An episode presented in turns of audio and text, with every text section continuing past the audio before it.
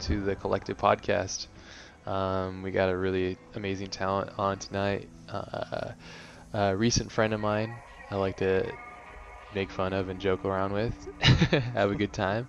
Uh, he's he's wicked talented. He's been uh, doing concept design and art in general for a long time now. I actually have some stuff of his in a, like some early books. Okay. Um, but uh, yeah, uh, he does concept art for movies and video games. Uh, recent stuff that he just did that he was able to show is uh, he did a ton of really amazing work for the critically acclaimed video game called The Last of Us. Um, people are nerding out like crazy over that game, so um, so it's a huge congrats to him and his work is really amazing um, on it and what he did and and uh, being a part of the team. You really, I think, he probably really contributed a ton to his vision. So um, yeah, but without further ado, I'm gonna introduce uh, the amazing Maciej Kuciara. Oh, that's, that's very flattering to hear all that. well, I gotta make you sound somewhat valuable, man. ah, come on, dude. no, man. Uh, but, yeah, all okay. jokes aside. Um, all jokes aside. Hello, everybody. yeah, say hello. Yeah, hi. no, man. I mean, uh, um, yeah. I'll, I mean, if you if you're listening to this and you don't know who he is, um, there's a link in whatever posting I have, and you can see his work and, and browse through it because it's yeah, he's up on the he's at the top tier of this industry, I think. At least that's my opinion. So, but it is, his work is really phenomenal. He does everything from character design to um, concept des- design to environments to sets. Um, lighting, right? You do like a ton of stuff, really. Yeah. You don't really. I, you don't really. Try to, yeah. Kind of try to touch base on pretty much all of it, just to have like you know some knowledge about it at least, and use it for work. It's very flattering what you're saying, by the way. Oh. I don't consider myself being a top tier at you, all. You don't? You should. No, not really. Well, I'll be your cheerleader on the sideline. Well, it seems like you're you've like I don't know what happened in recent time. I mean, your work has always had it like a, well, it's had it for a while now. Um, I mean, what's that one from the concept Digital Art Masters Volume Four? How long ago was that? Um, that was around. Oh my god, I can't remember. Like 2008, maybe 2007. Yeah, I think 2007. And dude, you got the cover, you slimy bastard. How did that feel when you like picked up a awesome, art? dude? It had awesome. to have been right because you pick up an, you go to the store or you get sent it the copy of the book and it's got all this yeah. amazing art in it, and then you're on you're chosen to be on the cover. It's, it was definitely a great exposure because I got a lot of work out of this. Yeah, what like video game companies and um, movies and, and, stuff. Yeah, yeah. A lot of much. movies. Is that how um, Rodriguez got a hold of you? Uh, I don't think so. Not yet. But I heard I had a couple of emails from from well-known production designers. Mm. I don't want to name them right now, but they oh, were like on. they were like saying, "Oh, I'm like I'm a fan of his work. Humble bragging right now." Um, but it's just I guess it's just like a word of the mouth, like you know, just a name cycling, mm-hmm. just being there between yeah. those guys and you know, eventually just started surfacing in, in, emails. Awesome. And so from that, I mean, that was like a really big breakthrough for you though, like in 2007. that cover? No, I don't think so. You've had stuff um, before that, right? It was like it was like yeah, it was a breakthrough in terms of um, finding my ways, I guess, hmm. and deciding what to do with my career and my work and everything. But yeah. it was I think it, it was two two years later when I actually started getting more and more um, requests for like commissions and all that.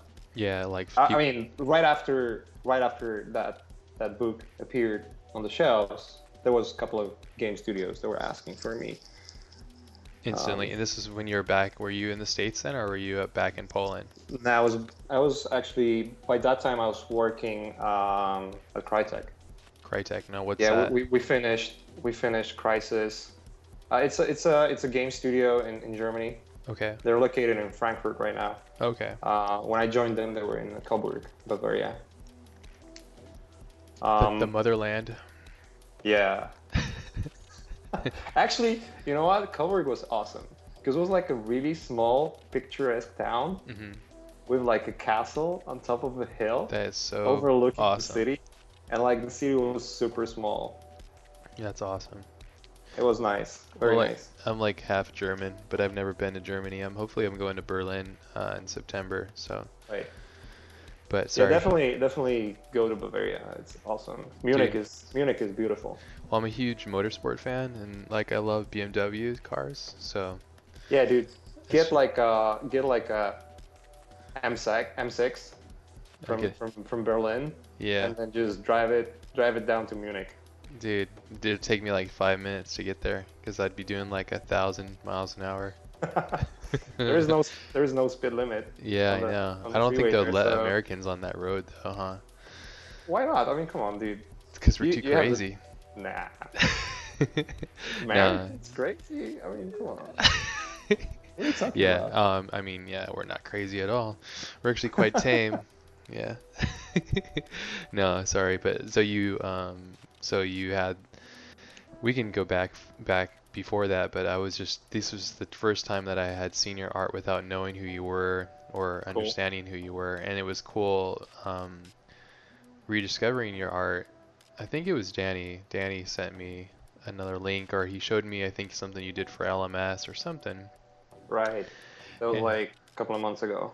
Yeah, yeah, yeah. It was a couple months ago. I was like, "Geez, way to make us all feel bad, you jerk."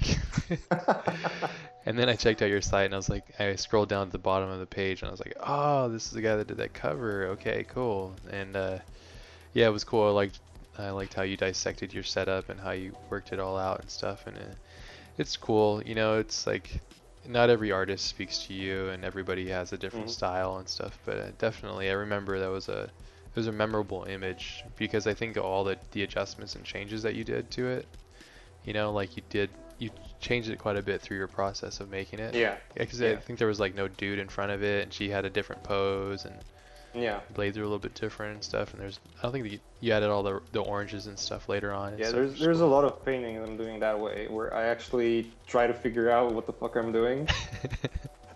Um, the whole time. it's not always that nice looking before it's finished. So Yeah. Well. yeah, well, you're being humble now, so good for you. Good for you. Do you consider yourself to be a? Uh, well, obviously you said you're not. You don't think you're top tier, so it's weird no, though. I'm not. I mean, there's there's there are there are guys that are way better out there, and like I know it. Maybe you know. Maybe people will say, okay, um, I'm doing nice realistic renders. Uh, Mhm. maybe that's true. Um, but when I look at Ben Proctor Uh-oh. or Steve Uh-oh. Burg, Oh. uh oh, uh dude, The I Proctor Doctor. I need to get him on the podcast. I need Oh, you better do. I want to hear it actually. he's a he's the funniest dude. So rad. Yeah. Have you you've worked with him, right? No, I didn't. I Oh. wish I did. Yeah. You should, I work. I Have you- with. have you reached out to him? Huh? have you contacted him at all? No. Oh, Maybe. I'll try. Why yeah, not? you should. If you want, I can link you up with him and see. I don't know.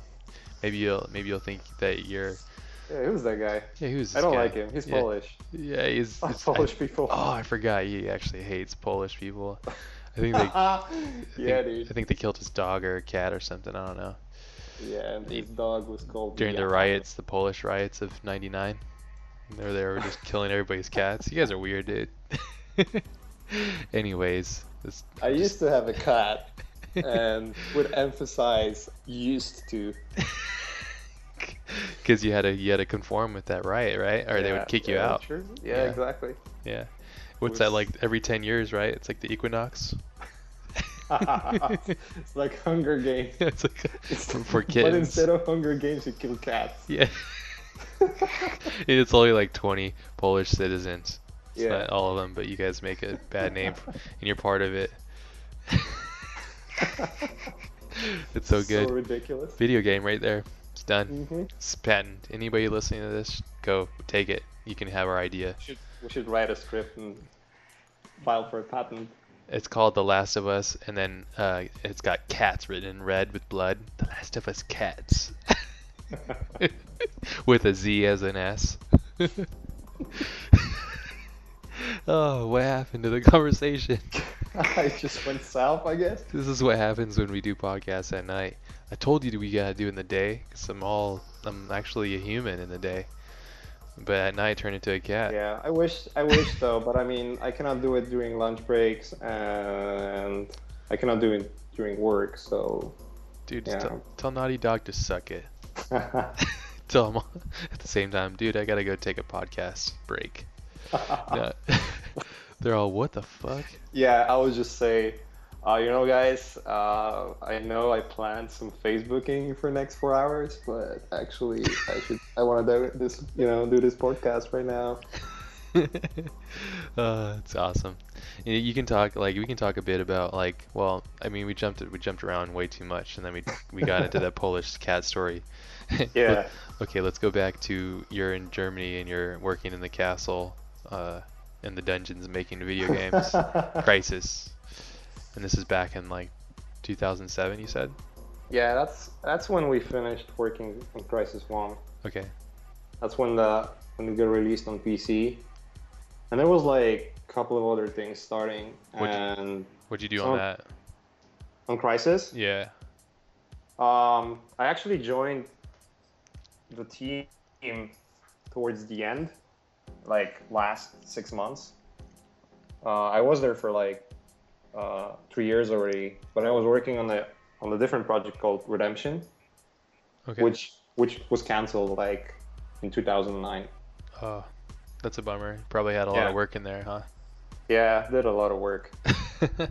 Um, yeah, but eventually I jumped to uh, to Crysis Team and was helping out.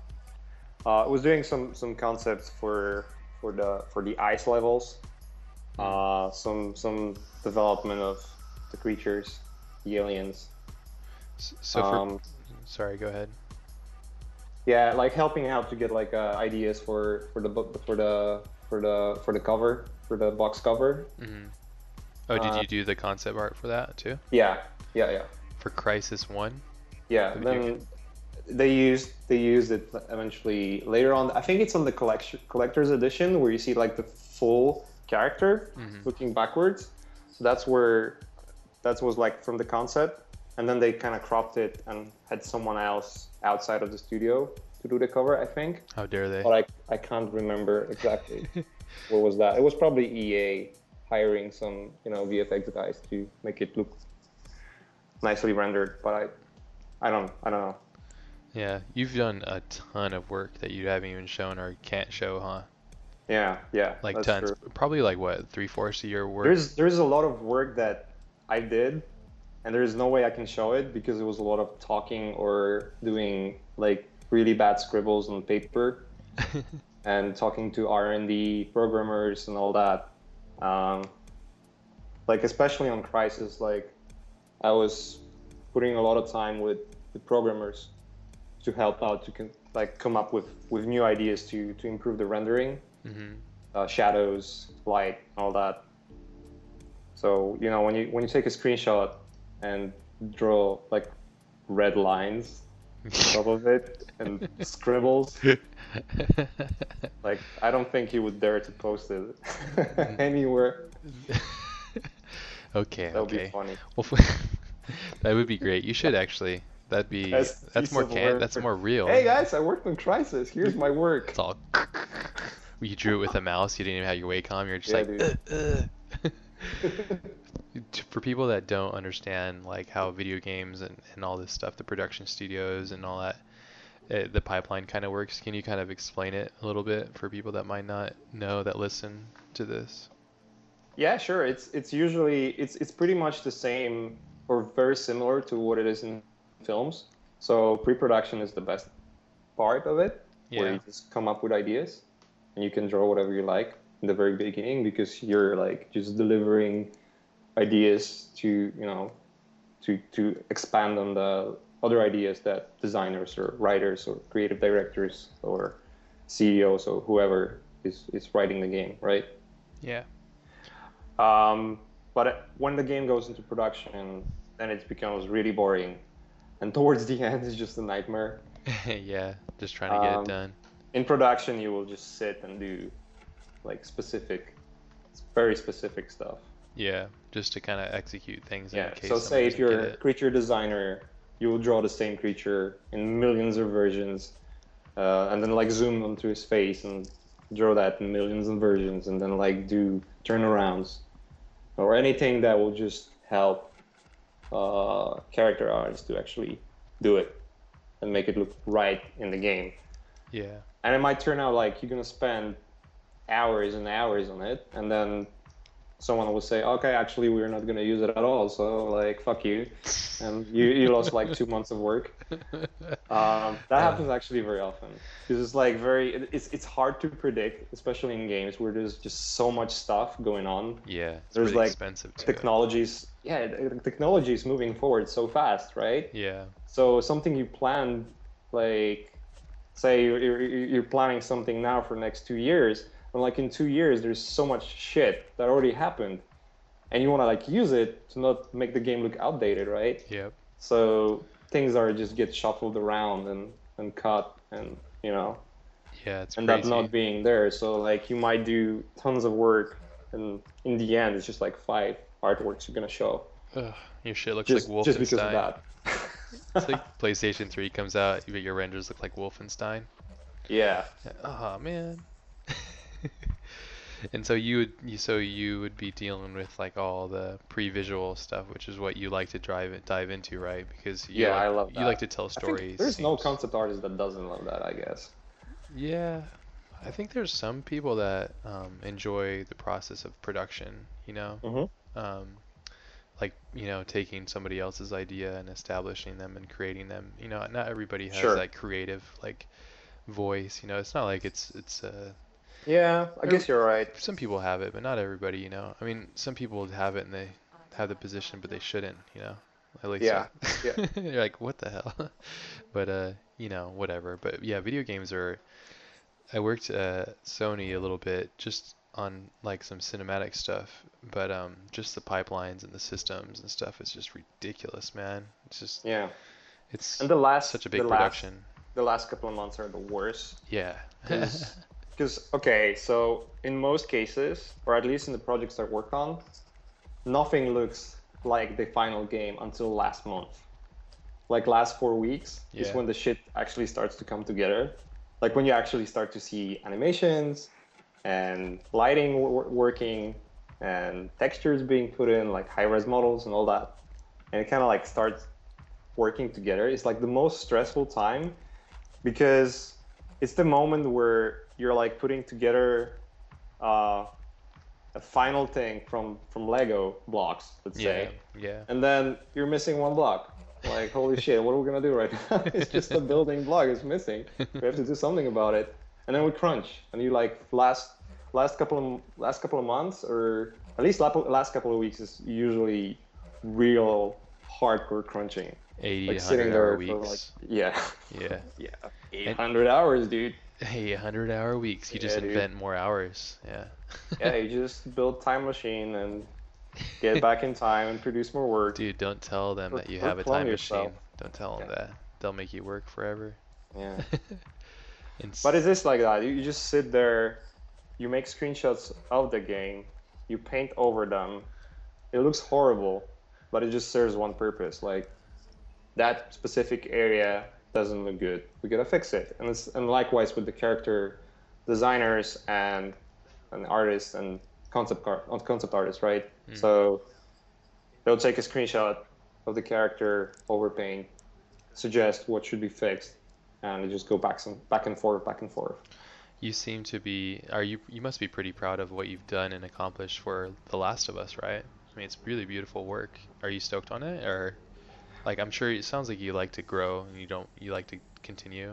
So, I'm not sure, but It was it was fun. I mean, I actually okay. I was fortunate enough, haha, to not be not be at Naughty Dog for the period of time where they're actually cranking the production, mm, and I came back on board. you For just laughed here all. Peace out. Okay, I'll be back later. Smart. I came back uh, for last two months of the Hmm. project. So like for the I missed the boring part and came for the worst part. and before that, I was on the best part. mm. So But the, the game was in production for what, like five years? Four years? um, we started doing it um, when I joined the team. I, I, I'm not sure. Maybe I'm not sure if they were doing something something about it before, but we started production or pre-production in 2010, I think, Okay. or around that. Mm. So I was like one of the first members on board, Mm. which was which was cool. Like this is this is something that is really cool about this is when you join the team on the very beginning, Mhm. you're like creating things and you're like responsible and like all the work that you're creating in the very beginning will end up um, you know will, will, will shape the look of the game Yeah. right Yeah. so and like all of that awesome pieces that you look at and say like oh it's so much detail and all that Yeah. it was like i had like unlimited time actually like i could sit there and just doodle That's cool. and like add details forever. Well, you can tell. Yeah. I mean, an artist can tell. Another artist can tell. Like you spent a lot of time. You Yeah. had to, you had to have had time. But then like those those artworks were supposed to start a lot of conversations because The Last of Us was uh, specific enough because we wanted to get away from Uncharted uh, franchise in Mhm. terms of look and, and everything else. Like it was supposed to be something totally fresh and new. Um, so yeah, Yeah. like it was it was like to start a lot of talking about light, engine, And, and again like and okay, Gregory so Crewdson's photos. Yeah. yeah, actually, dude, you show me that stuff. Don't I- lie. And Come I on, showed it. up. I showed it to uh, to guys at Naughty Dog, and then, and I don't remember who was that. Was that Nick or John or Aitan saying, uh, "Dude, it actually looks like something from our game." Yeah, that's awesome.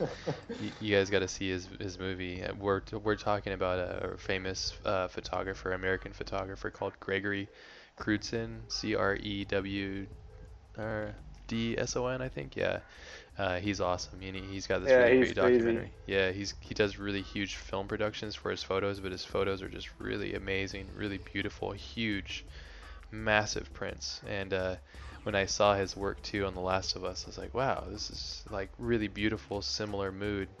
And to me, um, not trying to talk shit, but it, I don't really ever see this kind of level of like art artistic like clarity, I suppose, in video games. It seems like I don't play video games, so I don't know. But uh, and and I think a lot of times people want to escape their reality and they want to have a really Mhm. crazy world to to live in. And for your game, it felt so close to home. I mean, just your concept art or whatever you want to call it, your beautiful paintings or whatever, is uh, just crazy photoreal. It's got like a crazy quality to it. Um, that I it's like can I can tell you a secret. photo, Flickr, Google. it's not a secret then. okay. and amazing tree clipping masks skills. and clone stamp butteriness. Nah, I mean whatever, dude. I mean, there's no secret to it. I think it's all hard work. You've been you've been working at this for such a long time. uh, you know that all the hours are adding up, and you're able to pit, paint masterpieces. Basically, I mean, this is like this is it's pretty it's it's impressive. Like if you guys are listening and you don't know what we're talking about, go to his website, check out The Last of Us, and just kind of click flip through there. This is for a video game, so it's it's like it's like high-end movie quality, you know. Do you feel that like painting such? Um, I think this project probably probably called for it, and I've seen some of your other more painterly stuff, and I love both of the styles. But do you think that painting stuff in this style or this realistic, um,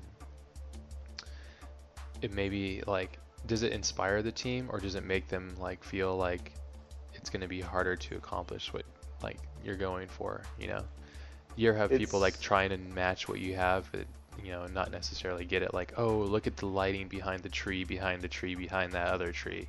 You It's know? both actually. Yeah, is it a mix match kind of thing? Yeah, because there's like this piece, uh, like All American City, which is like broken cars and there's a lot of grass. Hmm It's like almost like the sunset or late afternoon lighting. Yeah, yeah, yeah. So I, I've I've shown that. I was like the I was I think that was the second concept art I did for Naughty Dog since I joined, hmm and I shown that to to Bruce Straley, uh, the game director, and he said like, uh, you know what, I actually fucking hate you. Because uh, I don't I don't see a way we could do that grass in the game. Mm. Like there's no fucking way we can do it. But then again, it, it's it's it's that it's that moment where you we realize, okay, like we cannot do it now, but Soon. let's see what we can do with the console and with the programmers to actually make it happen. Yeah, it's it's and like we just getting getting that foliage and trees and shrubs and grass in the game. That was a nightmare, dude. It was a lot of work. I'm sure a lot of people lost some sleep. Yeah. It's like John Lasseter said in that Pixar documentary that I love. I usually watch it once a once every other month or so, but he says like technology inspires the art and art challenges the technology or something like that. And at Pixar, I think he's very much um, keen to having like really um, Yeah. really beautiful artists, really amazingly talented artists um, executing really powerful imagery to to supply inspiration and challenges for the techno- technological side of things, you know. And Yep. you got to have people on that team that are willing to put in the extra work because it is it breaks down to work when somebody sees this. Like that's funny that he said that because I'd probably say the same thing. Like, how dare you show me this because I can't do this. So now it's just a big tease, and now I'm gonna look at it all the time and be like, fuck. but yeah, I think it's it, I think a lot of it too. Um, uh, the way that I look at your a lot of your stuff, I feel that a lot of it breaks down to textures too. Like you're able to, um, I don't Mhm. know, you got like a really great sense of being able to, because anybody can go and take stuff off the internet, but they can't put it together this harmoniously. You know, like that's a skill. You know, and then you do like amazing painting over on top of it, which is really great as well which makes it have like an overall feel of just like it feels um, solid, like one solid piece, you know. I don't know. There's this one Gnomon DVD. I'll try to find it quickly. It's called Practical Light and Color. hmm Who's the author? Um, let me look it up. Uh, Jeremy Vickery. He's a he's a lead, he's a lighting artist at Pixar. hmm Like I would suggest everyone, absolutely everyone, to watch that video. Th- Yeah? That that DVD. Yeah, it's it's okay when you when you listen to it. Mhm. It's like, uh, yeah, I I know all of that pretty much, but then like it hits you. Well, yeah, I know all of that, but I never use it. It Mm. never it never comes to my mind to actually use it. Yeah, I saw that one. It's a very obvious reasoning behind it. It's just super simple rules, and it's kind of like like he's describing it more like uh, like a 3D artist. Mm. So he's he's he's talking terms of he's talking terms that you would connect with with Max or or Modo, like the same like global illumination, bouncing lights, and yeah, subsurface scattering. all that. Yeah, stuff. subsurface scattering, all that Okay. but it's it's it's really simply uh, put together. He's just explaining it in a really easy way, and it's just like uh it, it, it seems like a common knowledge, but when you when you when you look at it and you think about it, it's like, fuck.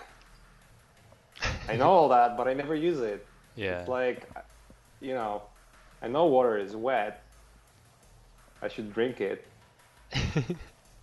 or You never think about drinking water. Ah, I, well, I'm fucking talking nonsense right now. No, I I'm, I get I get what you're saying. I mean, it makes sense.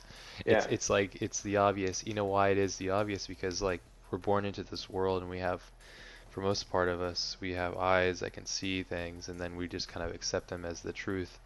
And there becomes there comes a transformation when you become a visual artist where you have Yeah. to recreate these worlds. And as good as you understand the world around you, you'll never really understand how powerful nature can actually be in the world around us. And so when you're when you're tasked with the duty to create the world around you, it's very challenging, you know.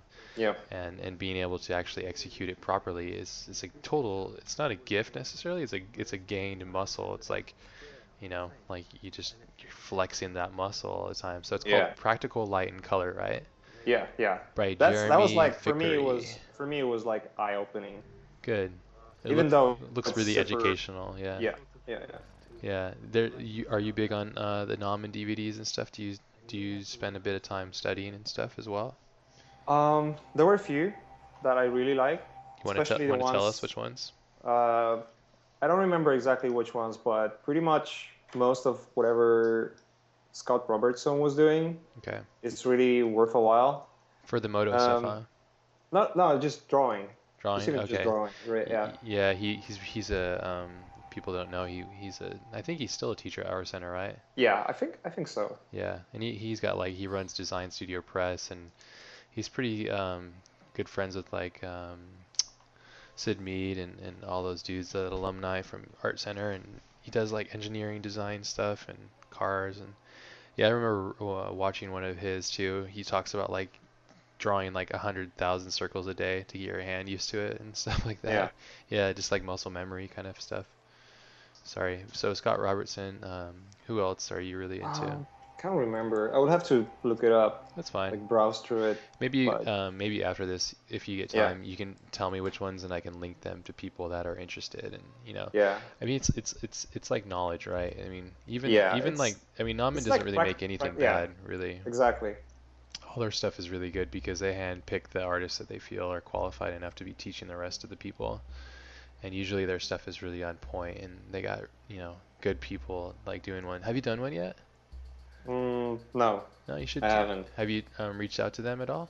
They reached out to me It's too busy. once or twice, but I was already like I was busy Mm, already, so I couldn't couldn't even spare extra yeah. minutes. It's not. It's. I don't. I don't. I can imagine it's easy. It's probably a lot of work to do that. Yeah, I guess. I mean, I've never been teaching. I was I was ha- having opportunities, but I never like considered that. I Mhm. guess, and it's a lot of preparation, and I don't know. Like I don't like right now. I don't feel like I want to do it, even though I want to share whatever I do. Yeah. You know what I mean?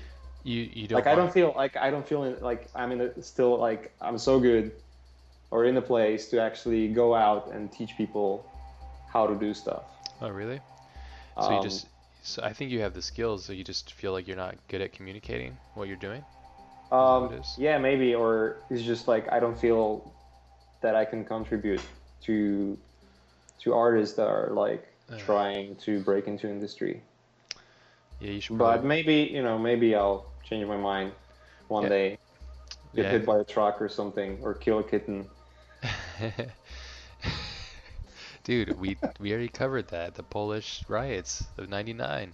Yeah, you know what? We already talked about it. Sometimes you gotta get back to the roots, you Dude. know. to the motherland. Yeah. No, I, I think yeah, you know, um, yeah, you're probably thinking about it too much, but that's good that you would wouldn't mind um, sharing and giving uh, to the to the uh, community. I find that the guys that are strongest in the community are the ones that are um, out there giving as much as they can to the people that are around them or on the DVDs or whatnot, you know hmm because like I, even Vitali said it perfectly. He said that because I asked him the same thing about how he did his Gnomon DVDs and he does more and stuff, and I was like, so I was like, was it hard giving away a lot of your secrets? And he was like, well, at first it was, and then he's like, and then I realized that now I have to just step it up to my next level, you know. So I'm like, that's way- Yeah. that's a good way of looking at it, because you know True. that you know that once you reveal all those secrets, everybody's gonna be like, you're gonna have a bunch of clones around, you know and then uh, and then what do you do you know so it's it's kind of weird right it's like this weird like you don't want to do it because you want to have a job but you want to do it because like a real important part of art i think is is is is uh, showing it you know is is express Yeah. is expressing it and expressing like your love for it and creating things at least that's my take on it are you do you feel the same way Um, yes and no. I actually had an interesting chat with Sean Hargreaves. Mhm. Uh, he's a he's a veteran of, of Hollywood.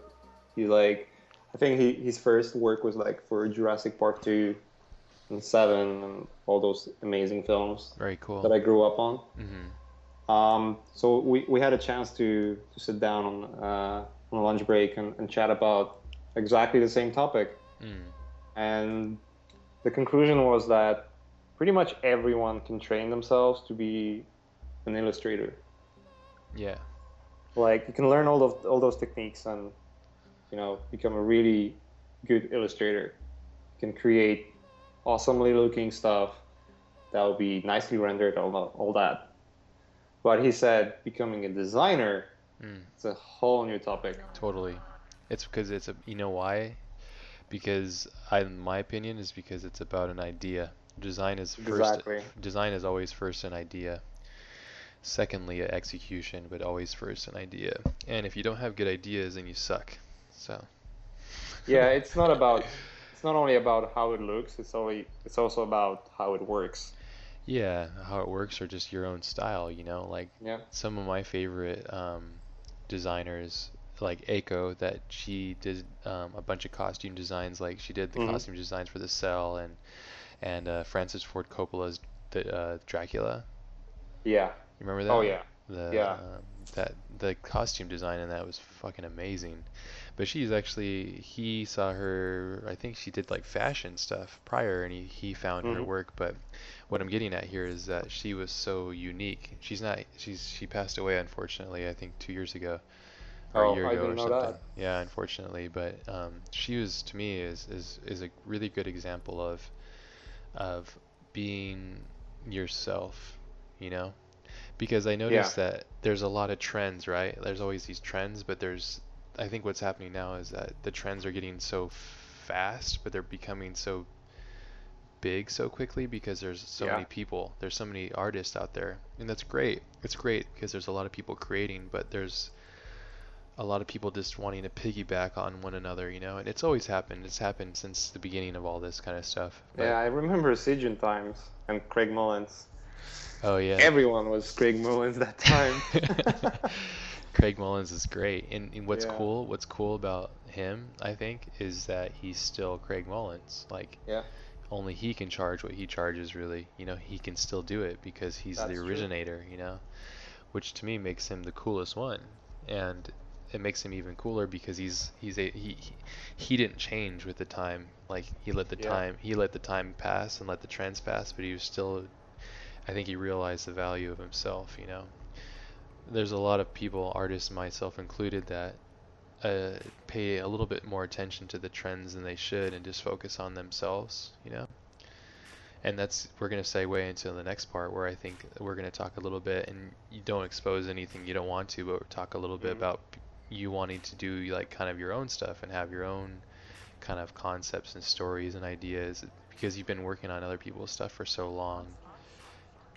I, I'm, I'm assuming that it's coming, it's eventually, you know, eventually you can only work for somebody for so long at a high level until you realize that, hey, I have ideas too, and I have a voice too, and I have all these things in my head that I want to get out too, you know, and you start realizing your own self value. Um, can you talk Yeah. about that, or would you get would you get spanked? get yeah, I can get some. You get a Naughty Dog spanking?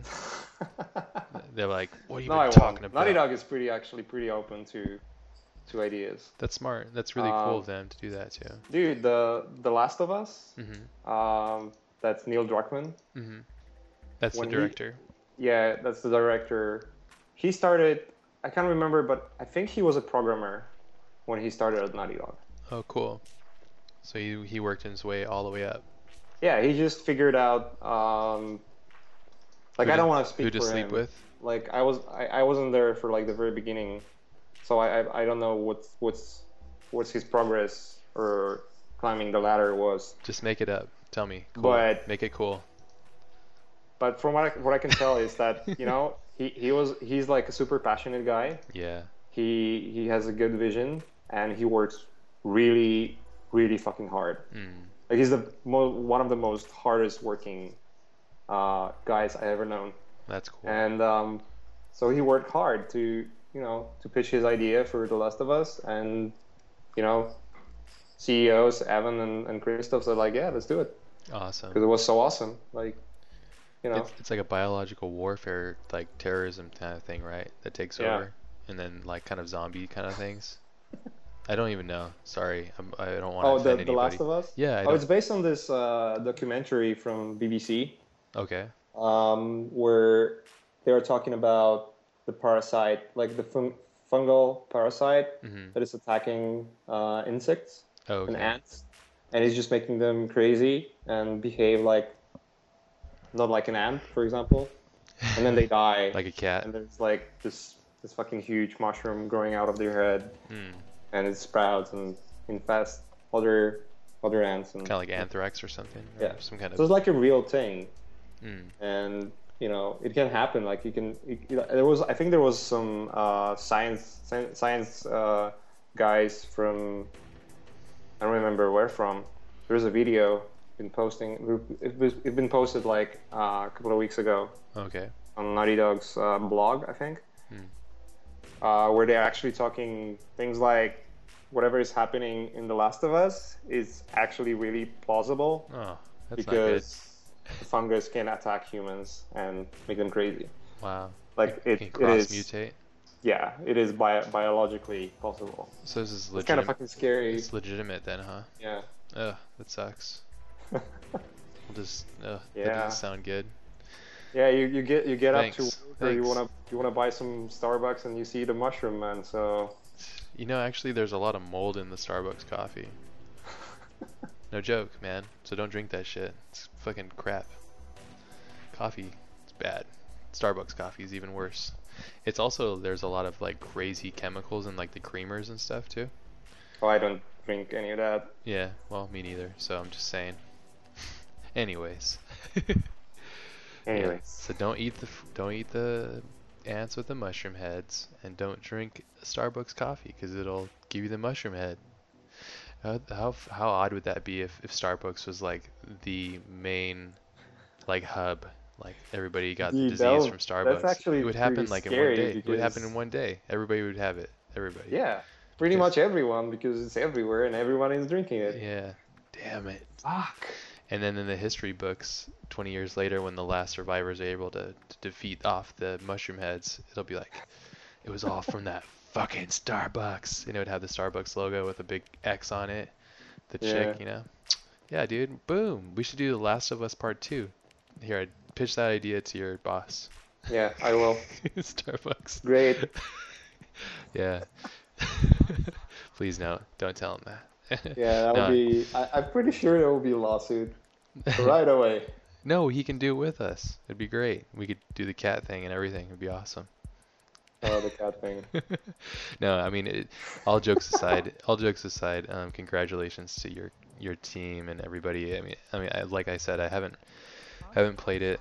Um, I don't really play video games. Uh, just I don't make time for it. I need to. Um, but uh, yeah, it looks really beautiful. yeah, beautiful. definitely try it because It looks beautiful. I've just heard amazing things not about it too. not only looks beautiful, but I mean, th- there there aren't many games out there that actually really good in terms of story and characters. hmm That's what I hear. It's like so there's great. something there's something um it's like okay it's like it's really hard in films uh, you only have like two two and a half hours to build a relationship Yeah. with the characters Yeah. so there's no way you can build that deep relationship and that deep care for the characters in the film as you can do in video games or tv series Yeah. Yeah. like look at breaking bad yeah. like, Breaking Bad is a prime example of how amazing exactly the power. you, you, yeah. you love walter white because you know his whole story throughout the seasons Yeah. Yeah. um, It's interesting how the the medium has changed so much because Yeah. yeah, we used to be um,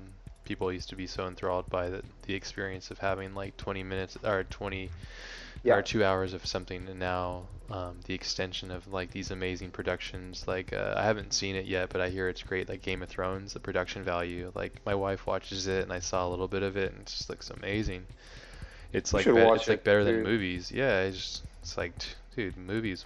Get out of here, movies. Like it's a dying art form, unfortunately. You know, unless And and then- I, I have a couple ideas on how they could fix Yeah. some of that, but it's just I think it's the the way that we consume things different now. You know, we consume things at a, a totally different rate, Yeah. a lot faster, but um, it's more intensive. You know, so that this game has a lot of that, huh? It's just very involving. Yeah, it's it's because you you learn the stories of those characters. You- Yeah. You, get used to them, and you kind of build. It kind of slowly builds this relationship between those two characters, Joel and Ellie, Mhm. but also makes you care about them more the more you you like interact with them.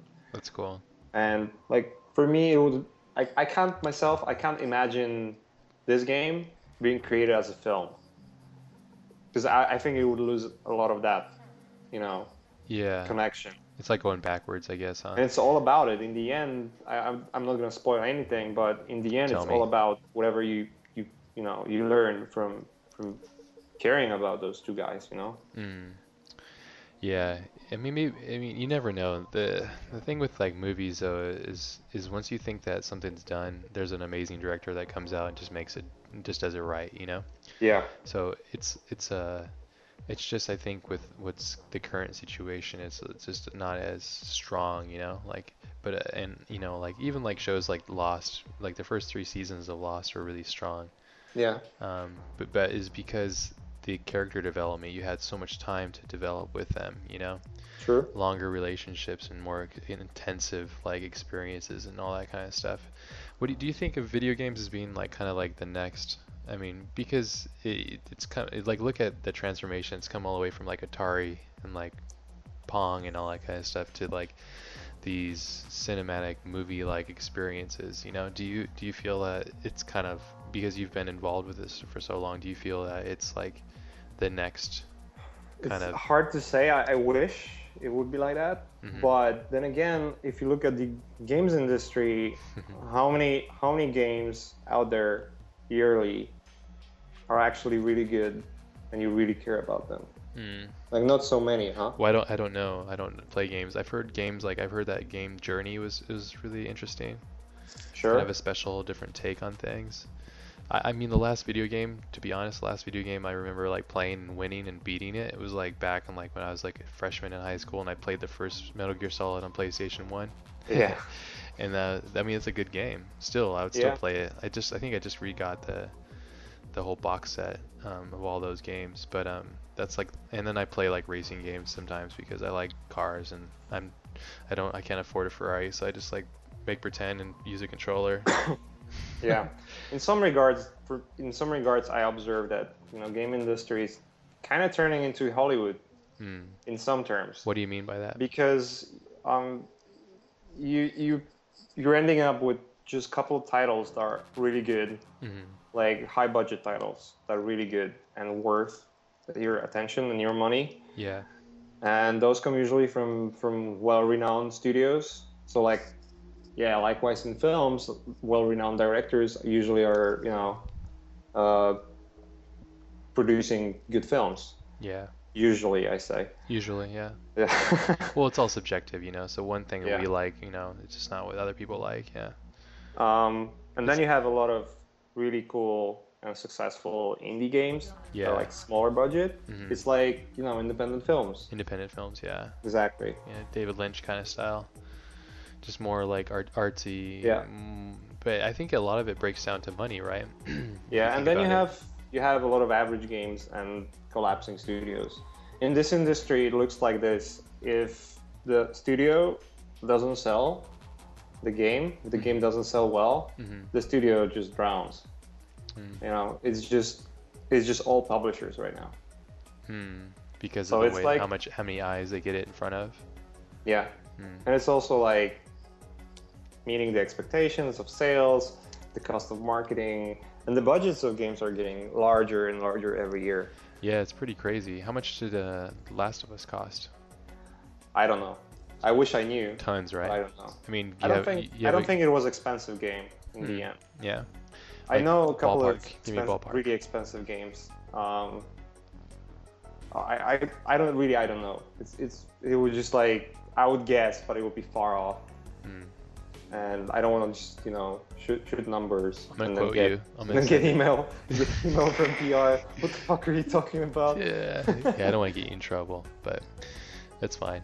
but I mean, I, am just guessing. I'm just asking because I don't know much about this Yeah. system. So, and it's interesting to me because I'm really into film, and I'm working on like getting further in, along into that, like directing and, and writing and stuff. So it's interesting But to me. You know, you know how it works in film, right? Like, if you want to make Yeah. film that is like, if you want to make a film of a budget of 30 million, it has to make 60 million in order to actually make any money. Yeah. Yeah. And it's, it's just getting really similar in the games, to some degree at least. Yeah. Yeah. And it, the, So, the thing is that's interesting is it it's like when when uh, budgets meet art you know and there's a lot of sacrifice that happens in between there and sometimes it works and sometimes not so much you know where just people are pressured in the wrong way i feel you know Yeah. they're, they're not they're not necessarily doing art for the sake of expression but they're doing art for the sake of like just making a paycheck you know yeah. and hey, I'm guilty of that just as much as other people, but it's important to try to consciously be aware of that Yeah. and focus on like making projects that you feel passionate about for the passion's sake, you know? Because then you make something that is unique and special. And um, when you have something special, it feels like it's always the thing that will always la- last the test of time, you know? Yeah, exactly. like only some only certain people have a certain type of vision you know and they'll take that much risk to establish it and make sure that people um, believe in it as well you know so but it takes a, a tremendous amount of sacrifice to really get something as big as a film off this off the off the you know off the concept floor i suppose if you would say Yeah. you know it's, it takes a ton of, of effort and, and ability to get things even moving but once it goes, it goes pretty quick, I think, too. Once you get the right people in line and all the stars align, it kind of flashes before your eyes, it seems. So, yeah. but, but I think it's probably similar with games, you know. Did you know that um, um, Nolan, Nolan and his brother, Christopher Nolan and his brother, I think Jordan is his name. I think, I, from what I heard, I, that they wrote Inception to actually be a video game. Like they wrote it. Uh, wow, I didn't know that. in sense of it being a video game. Yeah, so I think that makes sense with the snow and all that stuff, you know. Yeah. But it was supposed to be. I mean, can you imagine him directing a video game? It'd be pretty amazing, I would think. You know, with his visual sense, you know, like his, he has a really nice sense of visual. I think, you know, and then yeah, uh, if, if he storytelling. would be on board day by day with a writer on board day Yeah. by day on every meeting, then yeah, definitely. Yeah, yeah, yeah. What do you think is the downfall for a lot of games? Like in your experience, like what's the? Do you think it's a lack of heart or lack of understanding, or just bad people doing it, or what do you think? I I think it comes down to the same thing it comes down in film, which is the script Oh yeah, yeah. Story, and story. the idea. key. Yeah, I mean, if the story is weak, I mean, doesn't matter how awesome it's gonna look Yeah. unless it's marketed really nice. And okay, with the games, it's maybe a little easier because you can make a game that is really uh, cool to play. Mhm. Like the gameplay is so Experience. engaging. Yeah. The experience of doing stuff Mhm. is so amazing that you know you forget about the story. Yeah. And there are successful games that actually slide on that. Um, but there there aren't many games that actually make a huge success and are rated really high that don't have really awesome story. Mm. And like the best example of games that are made right is like for example Bioshock or Uncharted 2, right? Because it's it's based on a really solid script, likable characters, and awesome gameplay that adds to it. So all three components, Yeah. yeah, make it a, a So it's harder in games because you have to have those components, uh, like really solid, right? Like the gameplay always has to be there. It, it has to be really solid. If it's not, then no matter how good the writing is, Mm. it's gonna suck. Yeah, yeah, that makes sense. So, I mean, yeah, because you know, at the end of the day, for everything, every experience, it's the story that matters most. A, a smart Yeah. director would sm- would spend all his money, or as much as he, as he could afford on the story Exactly. and the actors, because I feel yeah, I feel there's a lot of games that could be way better than they are mhm, if they had the writer that wrote the script on board. the whole time. the whole time. But usually, what it happens is that there are some there are some studios that will like hire a really good writer from Hollywood, Mhm. like really successful one, and they they will have him uh, contracted for a month or two or three Yeah. just to write a script and a couple of revisions, Yeah. and that's it. They would just put it in the mix and, and see what happens. Yeah. And what happens is that you know when you create a game, there's so many things, including technology and programming, and design, and like just the fucking you know fun of playing the game, is that you're gonna have to shift around some things. You're gonna have to change pacing. You're gonna have to cut some things from the story. And then when you start chopping the story that is already written, you're gonna start. You, you're gonna see exactly what it's missing. And It's not gonna hold together anymore. Yeah, I think with the thing with the Hollywood act, uh, writers and stuff, um, the really great ones is, is they're in high demand, and they make a ton of money too. So Yeah. um, some of them make like ridiculous amounts of money, and so I think what happens sometimes is that they overcommit or they commit for, only they can only commit for a certain amount of time. And, Mhm. and yeah, the ideal situation is to have somebody that's passionate about it that was willing to stay on board. So it sounds like the guy that directed The Last of Us, and I have no experience with this, so I'm just talking out of my ass, but from the success it's had, it sounds like what you said about the guy too. Is he sounds like very in, uh, passionate about the project. Yeah. and he was I mean, he owned it. He, yeah he, you know, he just smart. started it and put all of his heart into it. Like his entire heart is there, dripping with blood, smearing across the screen. and there you go. And Yeah. so, you know, uh, every uh, there's a lot of factors, right? But every project, really good project, needs a f- like a fearless leader, I suppose. You know, a Yeah. guy, a guy that's willing is, is better than everybody than everybody at their job, basically, or as good as as everybody, but uh, is willing to to not just like delegate things, but is also willing to to never assign things that they wouldn't do themselves. Yeah. So Neil was was that person for the story and the characters, and Bruce was that person for the gameplay. That's awesome. And that's, really why cool. Last of Us ended up what it is right now. It's cool, man, and it's I mean it's probably inspiring for you too, um, to see the formula working, you know, Yeah. and it probably makes you feel good to work on, you know, a project that you probably must feel proud of, you know. I would. Yeah, I, I actually am. Yeah. I mean, I'm that's, gonna be hum- I'm not gonna hum- be humble right now. I'm really proud of it. that's good. It's that's, one of the one of the better projects I worked on well, because not- of the reception. It's like there, there's always a, a doubt when you work on something, and Yeah. you're, you're like you're in this situation where you, you might end up with something that is not really that great, Yeah, and you're not feeling happy about it. I mean, you, you, you put a lot of heart and, and, and hours to you know to make it happen. I mean, in the end, you will end up with with your works that you can show and Yeah. be proud of.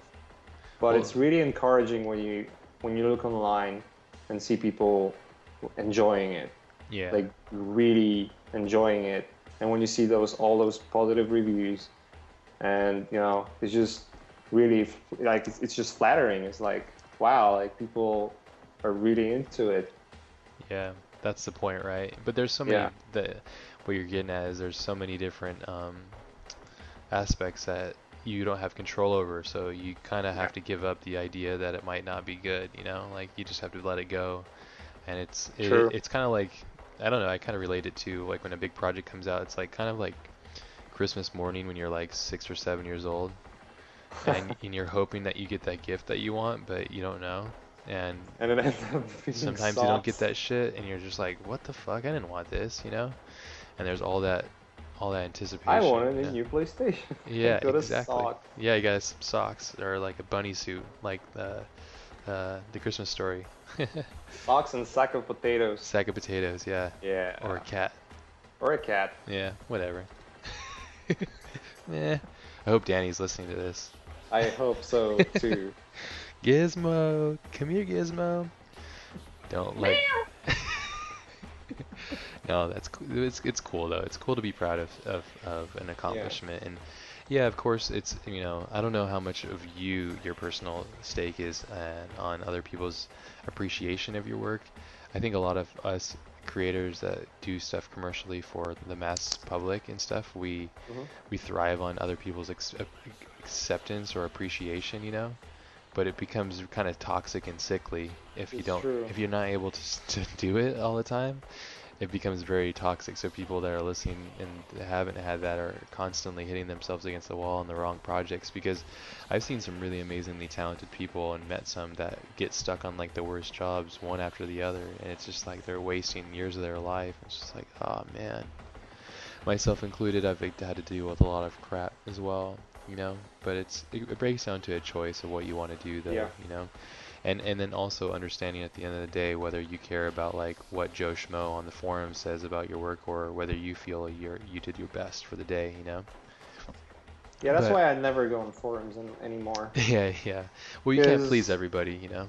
It's not only not only that. It's just like you. There is certain um, certain point of your life where you're only just gonna like rely on your development of your artworks, just talking to your really good friends Yeah. that you know are really honest and can point out your mistakes. And obviously, when you go on forums, you're gonna get a lot of you know, a lot of discussions, or maybe a lot of pride, or maybe a lot of shit. Uh, but you kind of have to dig through it and and find those those gems. Yeah. And it's just so time consuming. I don't think it's worth it anymore. At least for me. Yeah, well, I mean, come on. I mean, what kind of ego do you need to feed if you have to go on the forums for hours just to get like a pleasure, a Yeah. pleasure comment, you know?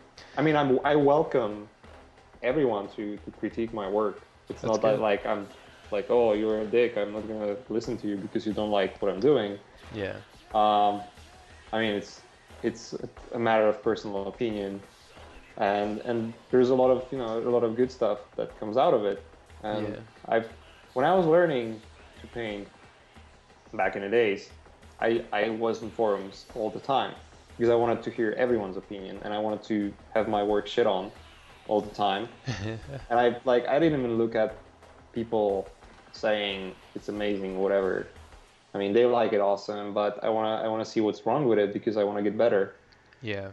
Now, now I mean, at some point you reach this moment where you stop caring about anyone else's opinion because you feel strong enough to you know deliver work that will get you clients, get you work, and get your paychecks Yeah. and then you start just digging new venues and, and, and trying to come up with new ways of work that you personally feel feel that will benefit right Yeah. Yeah. When when did you have that happen to you? um, Is this pretty recent or a couple years yeah ago? Yeah, it's pretty recent actually About a year old uh, ago? a year ago Yeah. again can kind of tell in your work though, Scott honestly. Roberts, that guy it- it's just like you know that guy is just posting these friday videos. I, I really love his his free friday videos Okay. uh, tutorials He does like Modo posting- tutorials? Yeah, it's not only Modo, but like pretty much everything.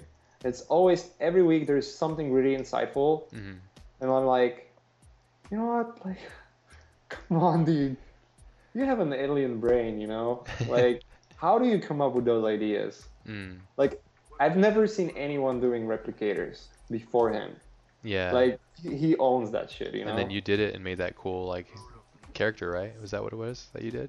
yeah, I, I, I kind of like, fuck, he did it. It looks awesome, and I want to do something with it. You know, I That's want to like that's good. learn it. I want to I want to experiment and and make something something new out of it. Yeah, he's really smart for giving Yeah. like that. I think you know what I mean. We talked about kind of like the act of giving. Um, Exactly. He he could be really um, just sheltered and closed off, and hey, whatever, that's fine too. But he decides to kind of. He's. I think he's at that master level where he he doesn't really Yeah. care. He doesn't really care because he his bills are paid and he wants to leave behind a legacy. I think you know Yeah, he doesn't want to leave behind like nothing. So he he's got all his stuff and he gives a lot, you know, and it's cool. I'll have to check those tutorials out. I was I'm thinking about learning hard surface, and I'm gonna take a sabbatical next month for seven days. do Just- it. I'm I'm gonna turn everything off. I'm not gonna talk to anybody. So except George Hull, I think I'm gonna do it with George Hull. So it's like it's crazy because he's one of my favorite artists, and to be able to be like, okay, now He's we're such a nice guy, dude. He's so nice, man. And I think like we're getting back to it. Like even Ben Proctor is like one of the nicest guys, like such a great person.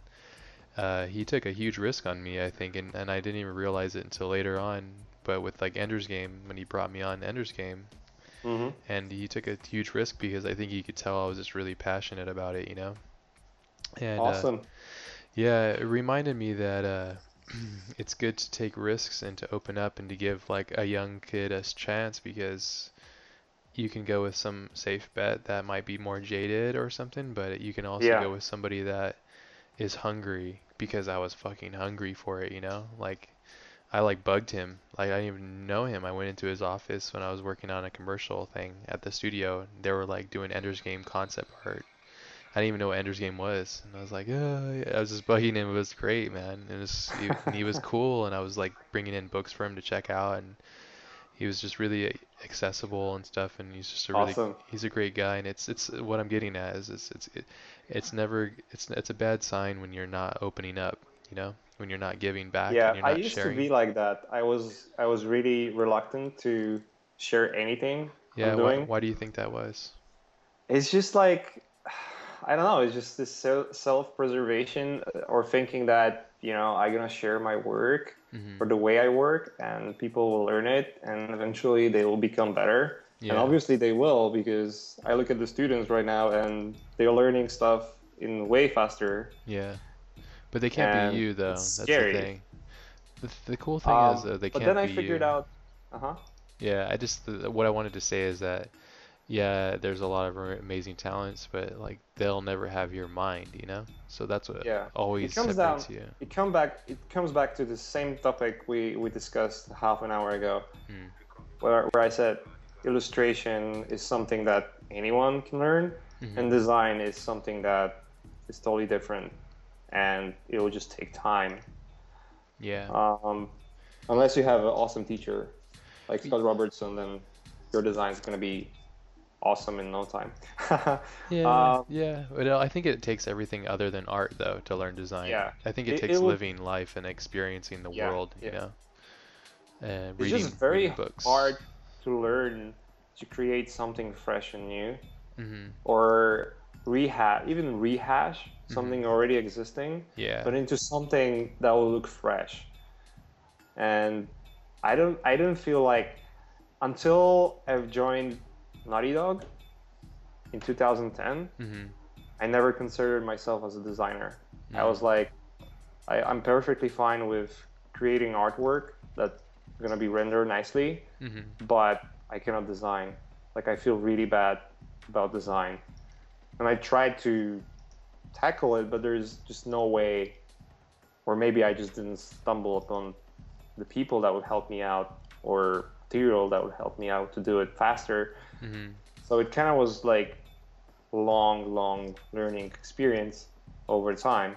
And I still I feel like I cannot design well. I, I see a lot of people designing better shit than I do. Yeah. Well, that's that's probably because you're a fan though, right? You're a fan Mm. of art, right? Yeah. Yeah, and so you probably, um, I think if you're, a- you're if you're a fan, you're always going to be a fan, and that's kind of the cool thing, right? That's what makes this stuff so cool. Like really, like the the big thing that makes this stuff so cool is you're never going to be the best, Yeah. and you're always humbled by it every day. Like you're always, you always kind of like have to fight Yeah. it every day. It's like you, you'll never like. There's always going to be somebody better, and like it's just that really amazing journey, you know. And through that journey, I think you discover that it's it's okay to be who you are, and it's okay to be like always learning and humbled and being a fan of things. You know, I, Yeah. oft- I often find the trend in people that give up on art or, or lack the lack the master skill of things. They like they don't show. You know, like they they Mhm. hide away and they don't like express themselves or talk to other people, and they kind of fade away into the distance and uh, and communicate to other people. You know, like Yeah. they they might make amazing work, but I don't know if their life quality is very good. You know. Right. But the guys that I like, I mean, I just look at like my friend Anthony Jones. Like he's really wicked talented, and he's like kind of new to drawing in general. You know, hmm I think he was more like an IT guy. I don't know if you've ever talked to him. Oh yeah, I know Anthony. Okay, yeah, We, we we spoke several times. cool. I mean, he's a great guy, super nice and wicked talented, and, and uh, Yeah. yeah, he's got he's he's a he's a good example of like giving, you know, and Yeah. what that gives to you, you know. So, and I think I I, I didn't realize it as much until I got to talking talking with him more. I was just like, man, this guy really has it kind of figured out, and uh, it's just cool, you know. I don't know. It's just it's cool to have that that um, be around people like that, you know. It just makes it a cool experience. So Yeah, that's But- why I'm planning to do podcast, uh, not podcast, uh, live stream at some point. you should, man. I want it, are- but I love you know, it's things. never, it's just never. I, I just can't find time for it. Mm. I, like I need to commit at some point and and fucking do it because I'm just gonna think about doing it, Mm. and it's just gonna be thinking, not doing. Yeah, do one so do one a month then. You know, that's easy Yeah. to do. Maybe like Yeah. give yourself like three hours out of the month. You know, and that's it. That way you can do it. Did you get that book I sent you to, or told you to get? I think you said Oh, you yeah. did. Yeah. Yeah. Totally. Manage your day to day. That book. I've been. That's the best book I've ever They, read. they should sponsor me because I've been promoting the shit out of that book. Like the should, poster boy for it, man. I I passed it to other artists as well, and all of them were like, "Holy shit, dude, that's game changer." Yeah, man. I'm so that that makes my day right there. Knowing that you actually listened and you got the book and it helped you out and now you're able to like pass it along to other people because it really is a helpful device, you know. Yeah, it's just- amazing. I love it. It's one of the best and more most insightful things I've ever read.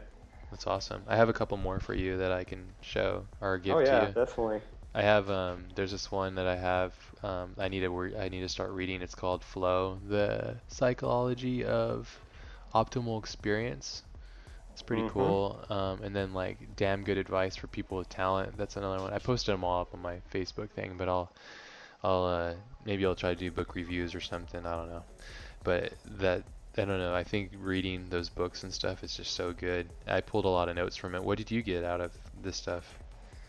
Uh, I definitely stopped looking at Facebook so much. yeah, yeah. Well, it's a time suck, you know.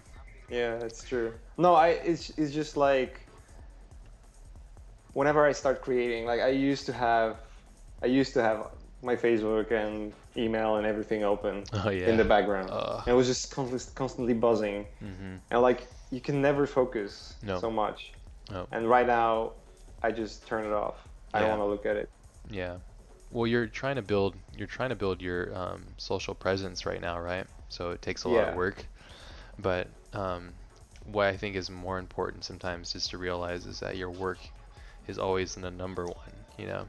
And oftentimes I think we get kind of I get lost myself and uh, trying to figure out what's more important. I, I only do the podcast for I do a podcast for a couple of reasons. One is because I love talking with people like yourself, creative Mhm. people that I really admire and, and and I love their skill and and we have a lot of common interests. And the other reason is because it big deciding factor was when all that bullshit was happening with all the Hollywood shit with all the visual effects communities and all that crap.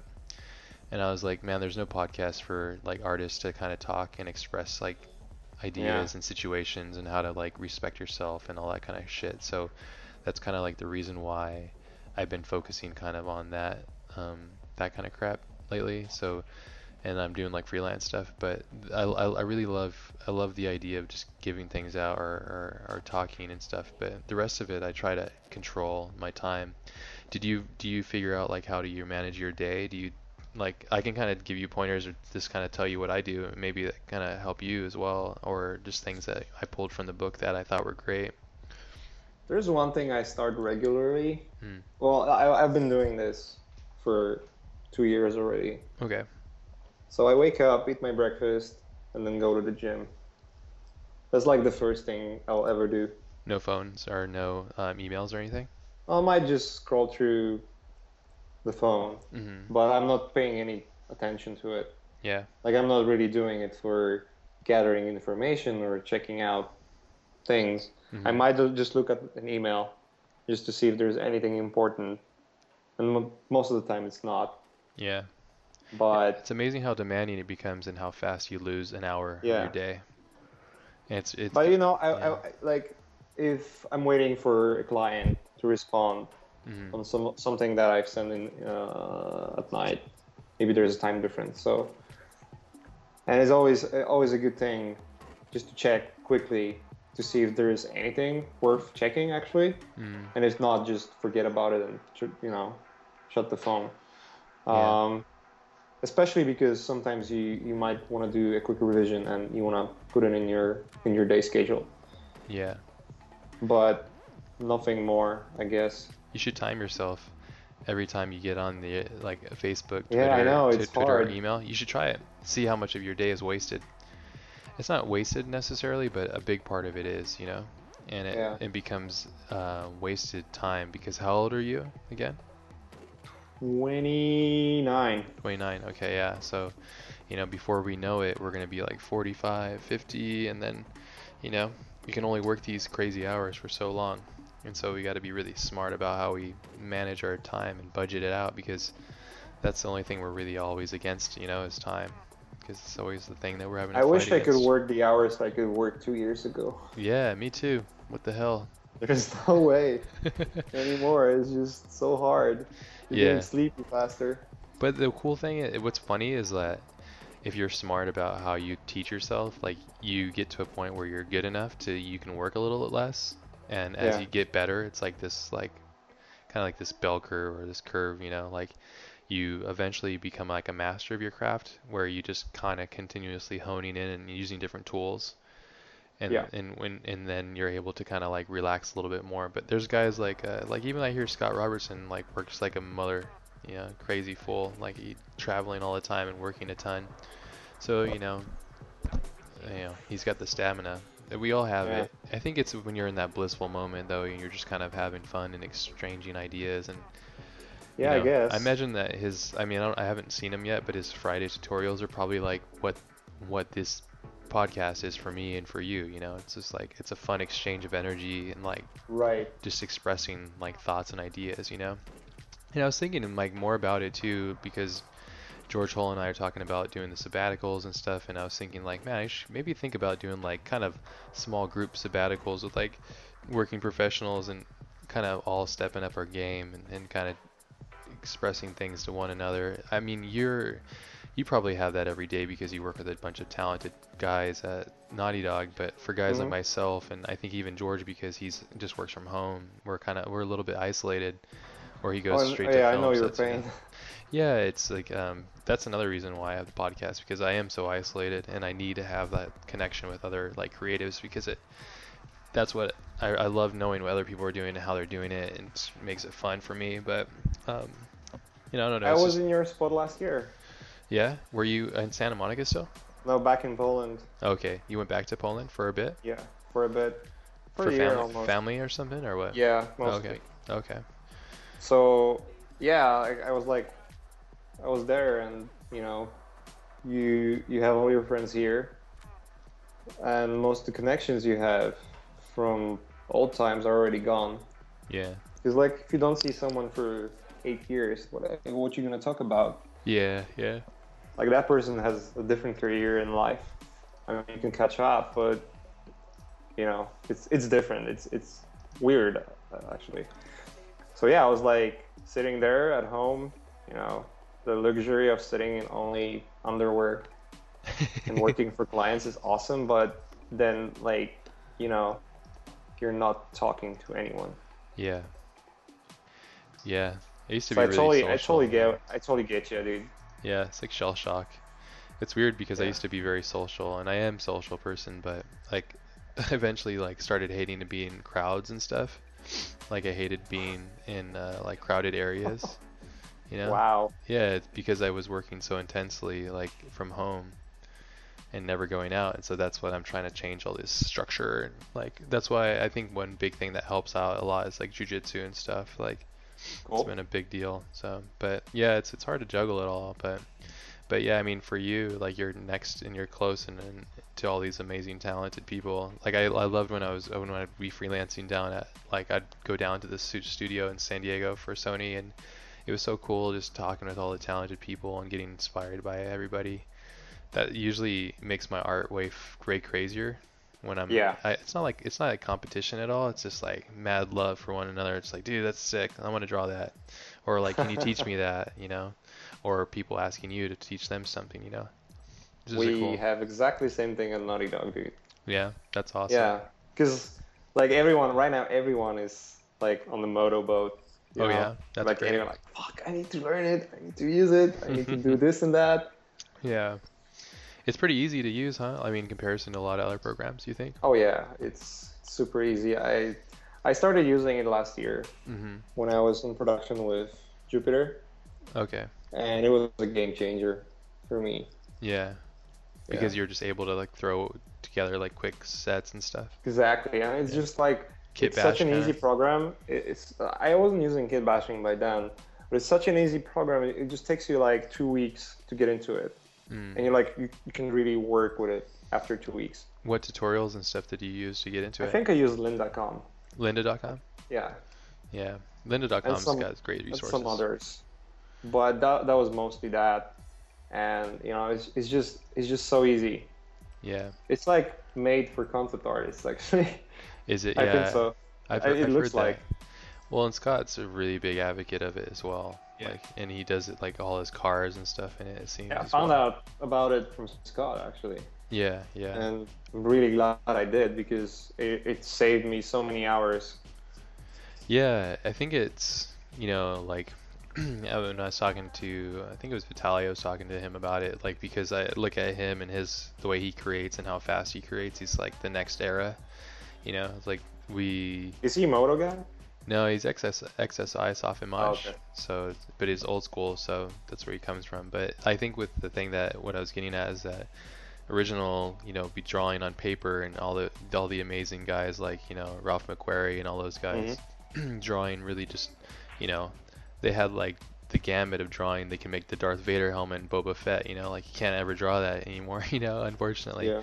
And then we have all the guys that started with Photoshop, and then everything kind of looked like shit in the beginning. And then Craig Mullins is like, "Look at this," and then everybody's like, "Oh shit, you can be good in this program." And then One People- big fuck you to the community. yeah, just hey, you guys all suck. Look at me, and then watch me paint like uh, Monet in the digital. So yeah, and and and I think he brought the artistry back into the craft. Yeah. And then from his his whole thing, everybody started doing Photobash, and and then people were hating on Photobash.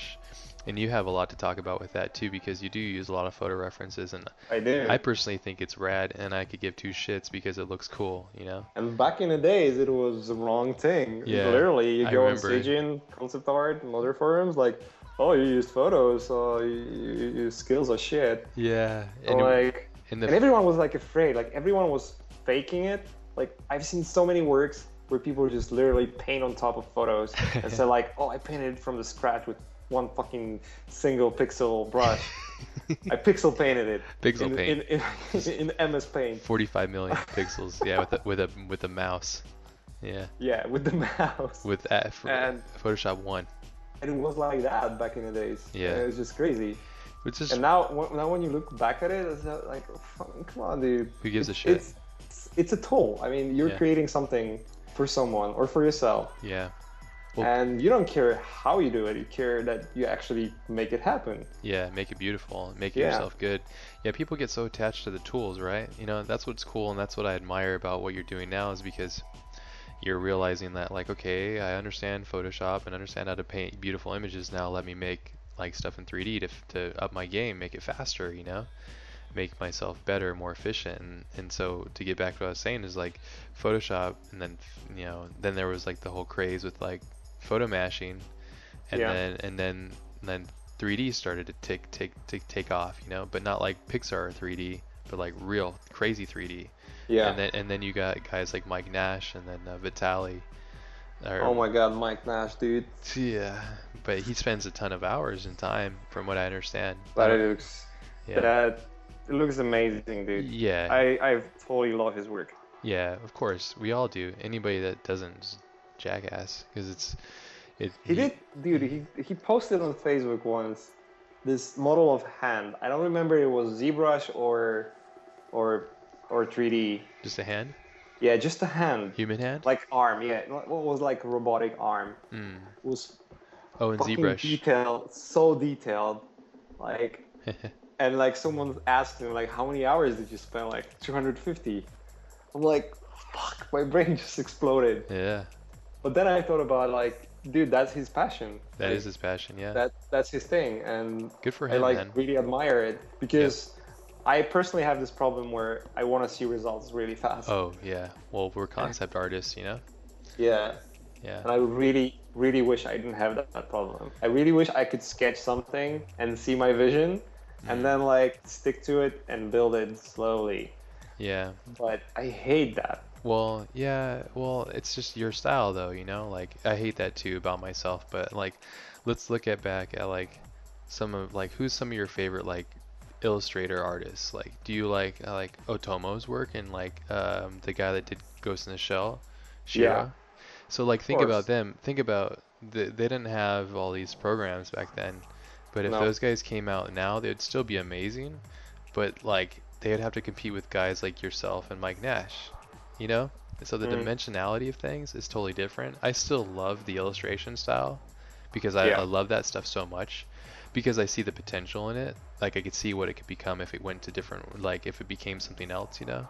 Oh yeah, you're doing pretty awesome things with your drawings, dude. Thanks, babe. Thanks, babe. I'm trying. I'm having a lot of fun.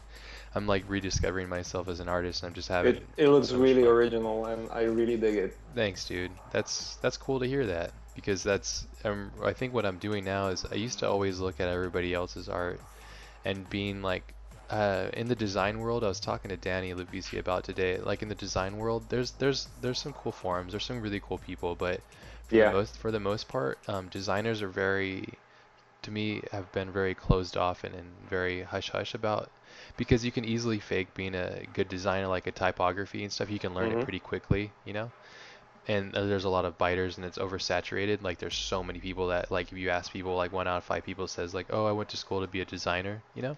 Yeah. but um so that makes it very like kind of shitty.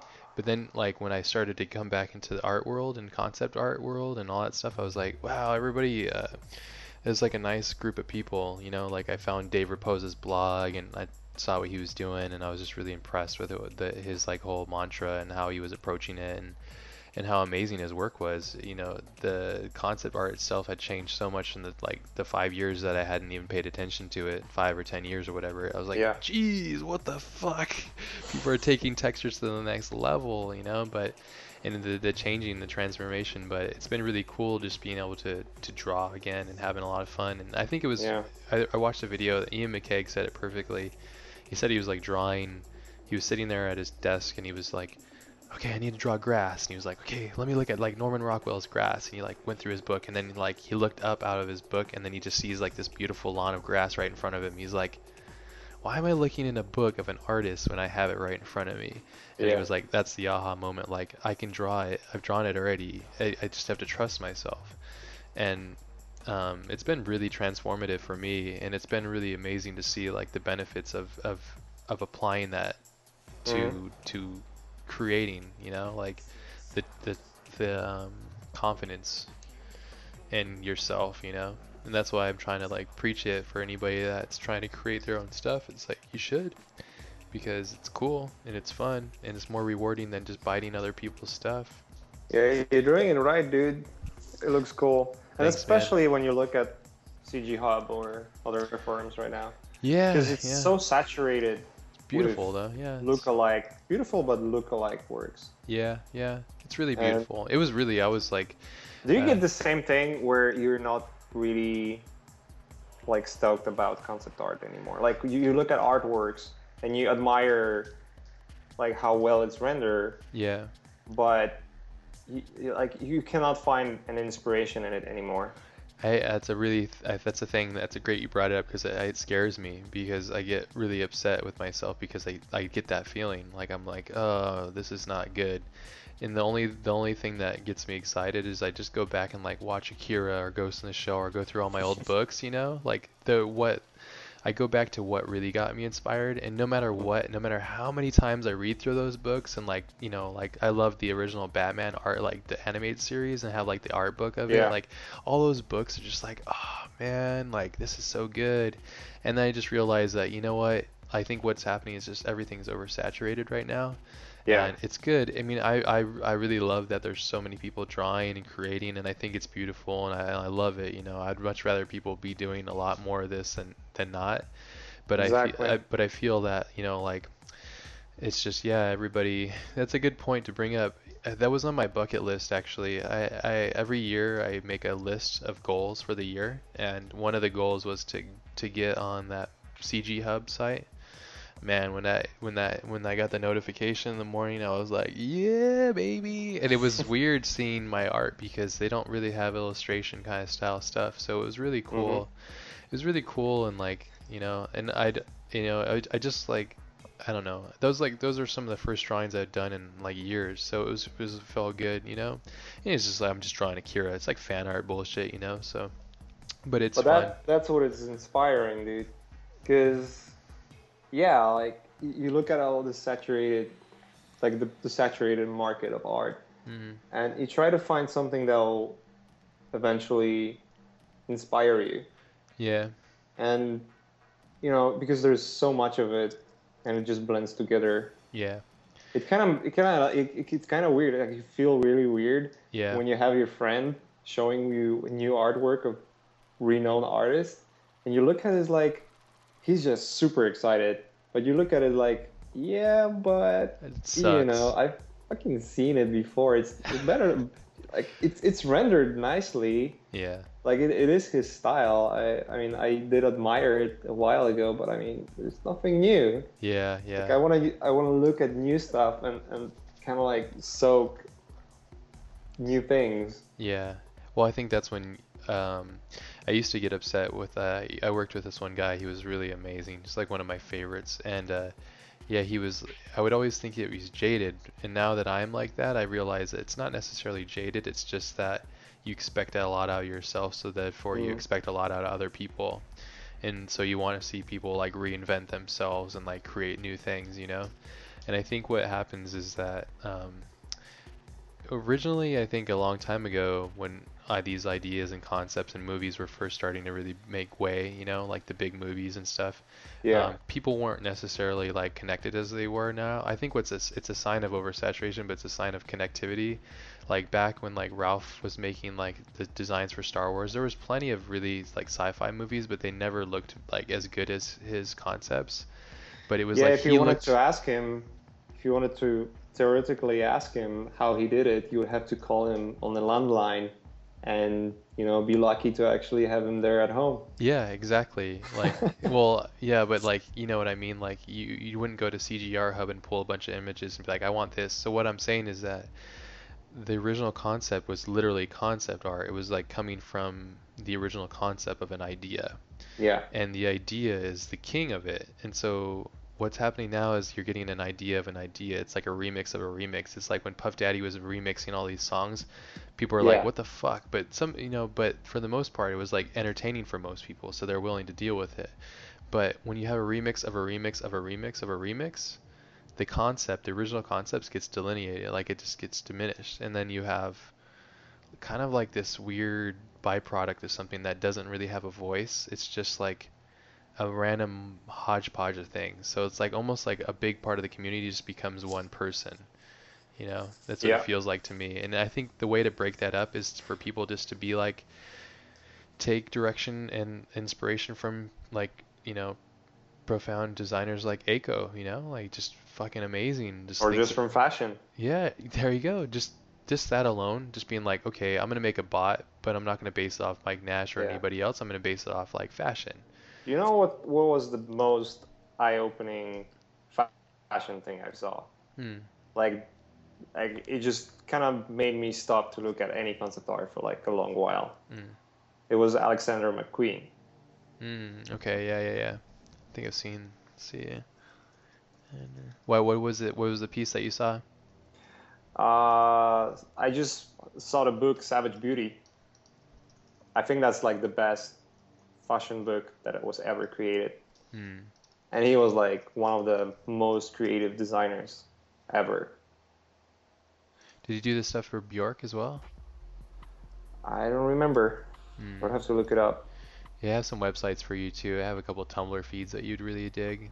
That's another thing I noticed about Anthony Jones's work too. He's very much into fashion, and Yeah. you can really feel it in his work. Yeah, that's why I showed him. I I Especially showed- on the Heaven's Hell, huh? Yeah, yeah, it's it's like a really beautiful fashion show of like these really interesting creatures Yeah. that are rendered really cool, which is great. I was really stoked for him that he was doing that. It was like watching Danny make LMS and then watching him make his book was just really inspiring for me as well. Just like, oh man, this is a this is a cool way to do it, to look at things, you know, and just just differently and and you know, yeah, this guy's stuff's really cool.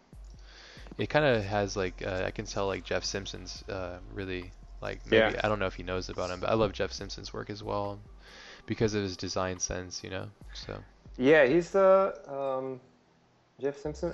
He's he's the guy who worked at Ubisoft. I think so. Yeah, yeah. I think he did like um, Assassin's Creed stuff, but oh yeah, dude. yeah, beautiful yeah, work. I know him. Yeah, beautiful work though. I'm Yeah. really bad with names, so usually I have to too. like think about it. there's there's so many people yeah. though. Yeah. He's really original. I love his work. Yeah, I think it's like he's like a mix between an illustrator and and uh, and uh, concept artist. Kind of has Yeah. like some cool James Jean stuff to it as well. But we all we all respond respond to different people's art. But I think what we're getting at here too, at the bottom of all this stuff, is like if we're not making stuff for commercial, blah blah blah, like we should really think about like what we want to tell, you know, what story we're trying Yeah. to tell, you know, like what's the story, and then if- if it doesn't come right away, it's fine, just start drawing. It'll eventually come along, you know. Some some artists, myself included, like when we create, we create when we start to draw, and as you draw, the story starts to build in your head as you start to put the story together. Yeah, So like, you know, you that is true. the chicken before the egg you just got to go and do it you know really you know? Like i'm trying to i'm trying to make like my own stuff and and i find that if i sit there and try to force it nothing happens. But if i sit there and just draw and have fun i'm like oh yeah. And i listen to like documentaries and stories. I just start taking all these like collections of thoughts and things that i love all around me and i just make a hodgepodge of random fun stuff you know? Do you do you often listen to like documentaries and stuff Uh, some of them, yeah. yeah Not not that often. I, I like. I really like to like. If there is something in the background that is distracting, hmm it's just distracting for me. okay so you focus on music only Yeah, mostly music. Maybe maybe some some TV show that I already watched, and I just want to have some buzz, yeah like a little background noise buzz. Yeah, background noise. Yeah. Do you um what do you um what kind of music are you into? Um, a lot. Yeah. Yeah, me too. Like I think I went through what's the recent album that you're all really into? genres outside of pop music. Yeah. I, I like I don't dig pop music. Maybe some, but like not really. Everything I- I think I kind started- of pop it seems nowadays. Yeah. Almost everything at least because nothing's really famous really anymore. I started with Iron Maiden. Oh, then it was. then it was Metallica. Yeah, then it was Sepultura. Oh, Sepultura, yeah. Yeah, then it was Black Sabbath. Sepultura and... is Brazilian, right? I think, right? Yeah. Yeah. then it was Nine Inch Nails, and Nine Inch Nails ever mm. since, pretty much. Like since I I heard them first time. Yeah. Uh, actually, my wife introduced me to Nine Inch Nails. That's cool. She she was a great fan of it. Mm. Um, Tr- so ever Trent ever Reznor. since, yeah, ever since I've been like listening to it. And then Perfect Circle. Mm. So it's pretty much the same genre. Tool. So it's like yeah, rock Yeah. rock music. and then so. and then you know it's I started to mix it up with electronic and alternative. Yeah, it seems like the the electronic. It's like I I told my Like friend. hybrid, you know, hybrid. Yeah, yeah, it's yeah. awesome. Yeah, yeah. Or and then dubstep and like it's like it's, it's hard to say what it is, but Narrow it's like a mix of club and dub- dubstep. yeah, yeah. He's definitely Isn't like it? a new age stuff. It's funny. We Yeah. had a, a, a friend of uh, my co-host that comes on every once in a while. He, uh, his uh, his name's James uh, Clements. He's uh, goes by a DJ name ASC and various other aliases, but Mm. he's like really deeply rooted in like the music scene, and he like absolutely hates American version of dubstep. and so it, it was, you know, to me it was a really cool eye-opening thing because I just see it as an experience of listening to music. Like we we, we usually blast dubstep at like jujitsu and stuff because it's like powerful, you know. It's like yeah, I, I relate it to like current day like metal. It's just really slow tempo, but it's like the drops is very close to hardcore music because I used Mhm. to love hardcore music as well. Like Poison the Well and like all that stuff. Like, uh, I mean, there's all the, the old school straight edge stuff, Gorilla Biscuit, and the, and the old original AFI stuff. But it like it's funny to hear. What um, about Fear Factory? Yeah, Fear Factory. Like I never really, I, they were like so like like Sepultura, all those guys. Like they were all um like I don't know what it was. They were too maybe mainstream when I was getting into like the really heavy like I was in like Black Flag and um hmm like progressive punk music, Minor Threat, and all that kind of stuff. I got a lot. I got into a lot of that from my brother. My brother was really a big into like those kind of movements and stuff. But it seems like the music nowadays uh, is interesting. I mean, there's so much music, right? Music is a big part of my creative process, so it sets my mood, and that's a big thing about that book. It says too, like to set certain types of habits for your like to, Yeah. to peak your creative system, like little Oh, tr- music has been triggers. inspiring me so many things. Yeah, yeah, like yeah, definitely. Like will open up either something good or bad within you. You know, sometimes it's really important too to to pay keen attention to your mood. You know, Yeah. and the objects and the things that you paint based off of things. You know, like I actually I never listened to Nine Inch Nails growing up, but I recently uh, started checking them out, and man, uh, some dark shit. It's awesome. it is. It's, it's he's got Fragile, fragile, and downward spiral, like the best albums ever. Yeah, yeah, it's really uh, yeah, it's he's got like a really unique uh, he's just really honest, you know. So Yeah. he consumes a lot of drugs, or used to. So oh yeah, dude. yeah, so he's kind of getting in touch with that part of himself. Seems like a lot of artists too, a lot of progressive artists or just artists in general are usually chemically imbalanced. You know, we all are kind of. And to counter that, they try to use, you know, some kind of supplement to kind of Mm. fight it off. It seems, you know. That's why it's really in- interesting for you know guys like ourselves or just um, creative types to be able to juggle like because I know you for you yourself like you've worked with um, really huge directors and, and on big projects with lots of Mhm. stress and stuff and you got to be pulled in all different directions you know you work on an environment here or character design here or lighting stuff here or touch up for there you know like how do you manage to keep all that kind of together Um, I guess it just comes down to like what what George Hull was actually saying on your podcast boom boom uh, a couple of weeks ago. Mm. It's just like when you dig the project, it's just no matter what you do for it, yeah you you're gonna love it. yeah And I've been lifestyle. I'm I'm turning down a lot of stuff, that's good and I wish I wish I could tackle it like all of it. I'm actually last year I was getting a lot of projects and I was accepting a lot of it just Mm. to see how much I can handle. yeah yeah yeah There is only so much you can handle without unfortunately dying from stress and Yeah. overwork.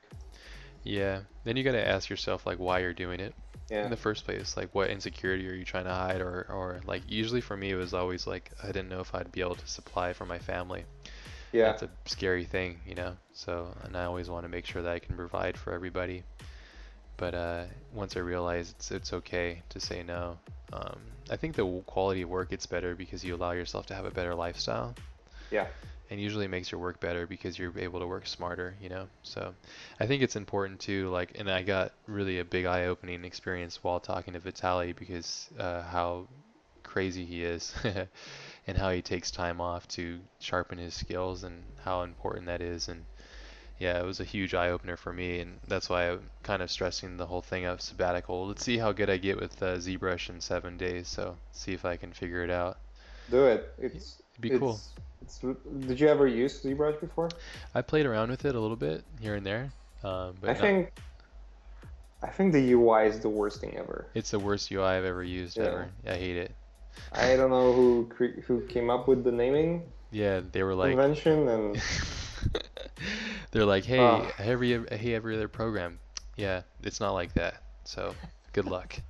no, it's like But once you get past it, it's hey, we have this awesome software and it's really great and you can produce amazing shit, but kind of have to learn it from scratch. Yeah. Forget what you learned so far. yeah, Fuck that shit. yeah. It's Let's make really, it hard for you. yeah, Let's it's make it only for hardcore people. really right. I mean, but I think its success came from the uh, the fact that it was like the first like soft poly Yeah. kind of program. I think there's Mudbox as well. I'm surprised. I don't know why Mudbox didn't take off or get smashed like smash ZBrush, but I don't know. I haven't played with Mudbox Mudbox either. I heard it's Mhm. kind of close to to Photoshop, which is good for guys like you and I who spend most of our time in Photoshop. At least that's what I think. But yeah, ZBrush's UI is just, ah, man, such a fucking pain in the ass. But once I started figuring it out, it all kind of made sense, and uh, Yeah. it, it it comes together really well, and, and I dig it. Like it's cool. It's just the terminology and getting to understand it. Yeah. It's it's it's it's that thing, right? Like you know, you, it's not. Don't let your tools define you. Like define your tools. Like remember, that's what I have to. I haven't. What's scaring me right now is I haven't set out a curriculum or the point of why I'm doing these things. Like why I'm doing ZBrush.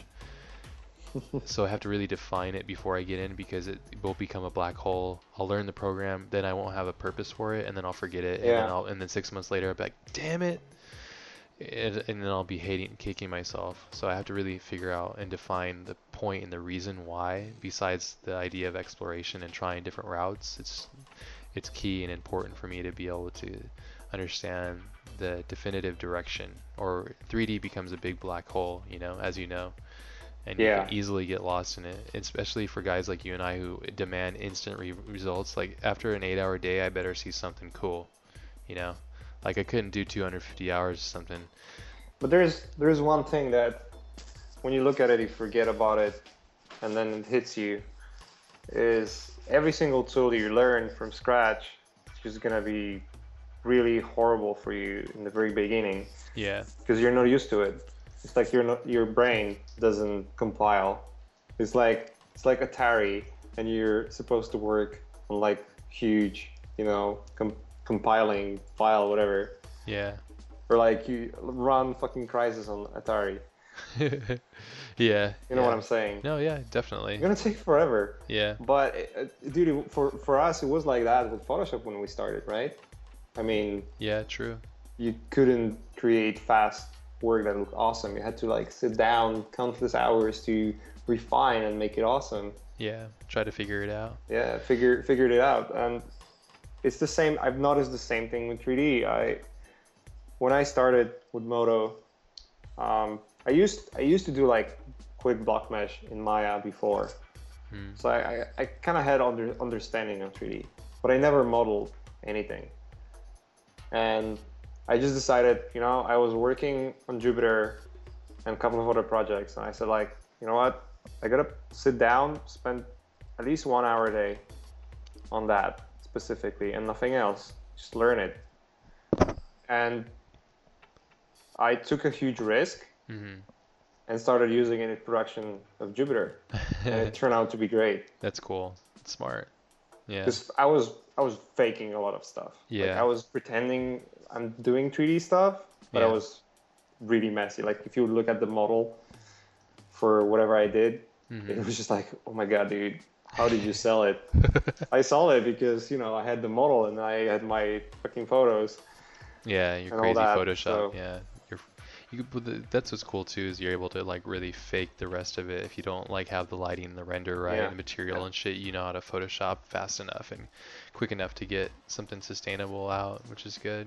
Is key So too. yeah, that was that was nice because I was learning, I was practicing, and I was actually you know getting my paychecks. Yeah, that's good. And that's I kind of put it back do on the shelf for a while.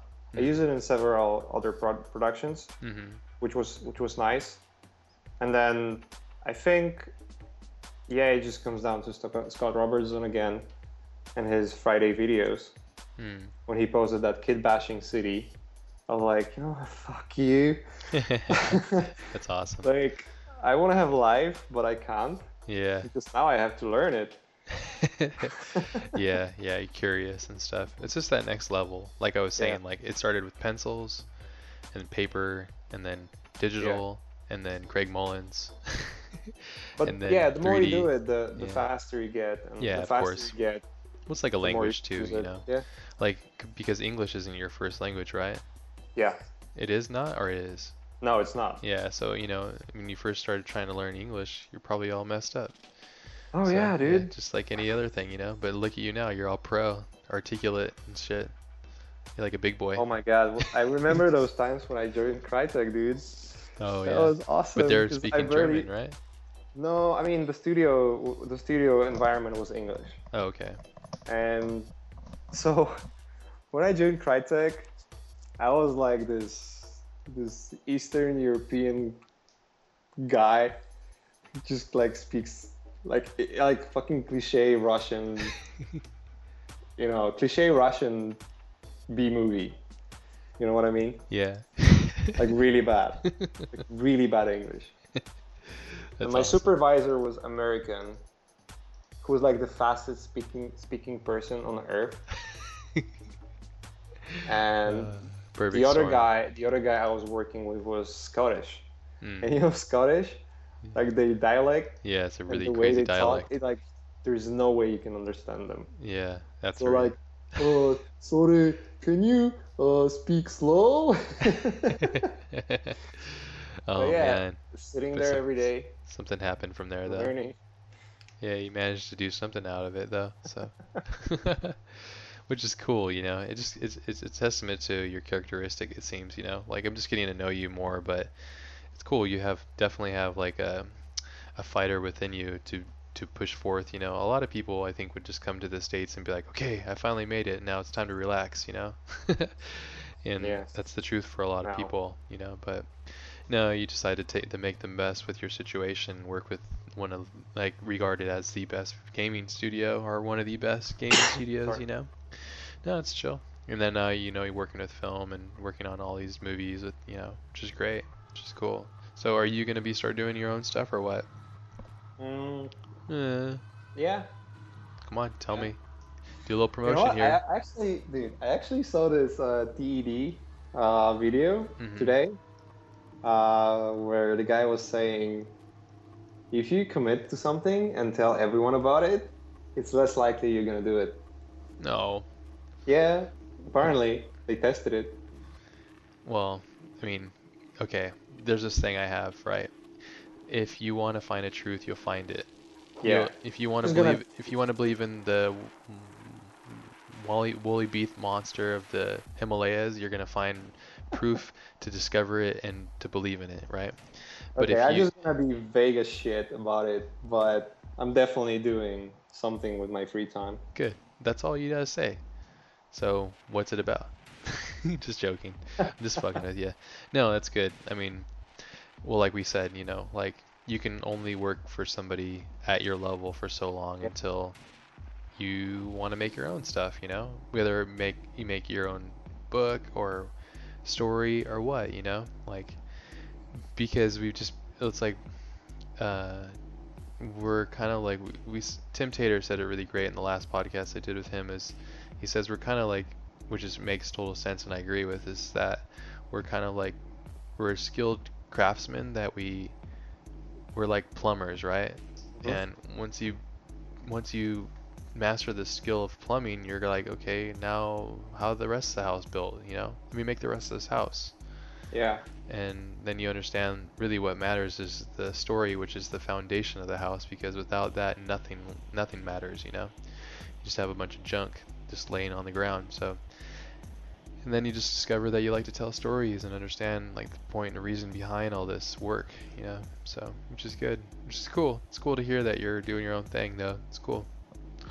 It's cool. Now go do it. Don't make excuses, jerk. I'm not making excuses, like, dude. I'm like the last person guy- to make excuses. the guy that the Polish guy with the cats, he says that if you say something, it won't come true. I think the opposite. I when I tell people I'm to do something, like I have to do it, or like Yeah, I I, feel like I let them I'm down. just fucking with you. I mean, it, it is really. I mean, they they kind of tested it, and it, it's true. But I guess it's true for a general, uh, like General populace. generalizing. Yeah, generalize, generalize, uh, like general population, right? Oh well. They would just sample hundred of people, mm, and it's not not it's not saying like everyone will quit. yeah. It's, it's saying, on average, half of them will quit. Yeah, because there's a bunch of pussies. Yeah, and then you have half of those guys who actually are passionate about what they do. Yeah. And no matter if they're sharing it with anyone or not, they, Yeah. they're gonna do it. They No. just said, "I'm gonna do it," so you know they're gonna do it. I'm just fucking with you. You do whatever I you know. do. it's great. Yeah. You're because you're a half German asshole. That's what you are. I know I'm American, man. So that I have that, yeah, get that Bavarian ste, Bavarian style. Yeah, up on Bavarian style. I did a little dance. It was awesome. You missed it because we're not looking at each other. So I'm also I I'm just chilling in my uh, board shorts.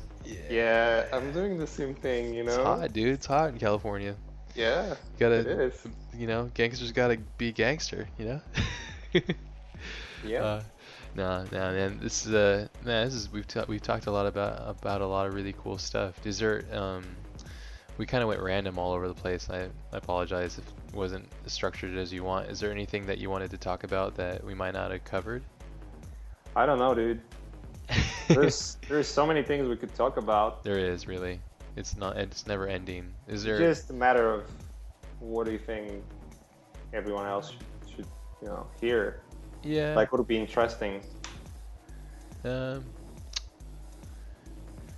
Uh, you know, I don't know. I mean, there's there really literally, and there's a lot of stuff that I want to talk about that you can't even talk about. So it's pointless to even bring that shit up because I mean I'm all about it. But Well, hit me. Maybe maybe you're gonna be lucky. that's what she said.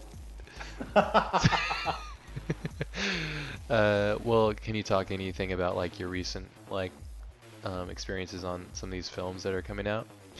Like the Gollum one, or is that a game? That's a game, right? Or is that a Hunt for Gollum? Is that a? Oh, that's that's an old project. It's an we, old project. It's already it's already out. It's it was like a It's like a community short film, right? Yeah, community project, short film, free. That's right. How about the Seventh Just Son? bunch of guys. Oh yeah, the trailer came out um, Okay. last week. Okay. I was working with Sergei Bodrov. Uh, he's a director Okay. um, of the film. And Just directly he reached out to you? Yeah. No, actually, he re- he was with a production studio called Thunder Road, Okay. and so I was working through the Thunder Road Oh, with okay. him. Good experience. And yeah, awesome. He's a he's a he's an older guy. Mm-hmm. Uh, it's really chill though. Like all of those directors are. You know, like you, you think about okay, oh my god, I'm I gonna meet with this this this guy like he's a movie director, a celebrity or whatever, but like you get to meet that person and he's just like a normal person. Mm.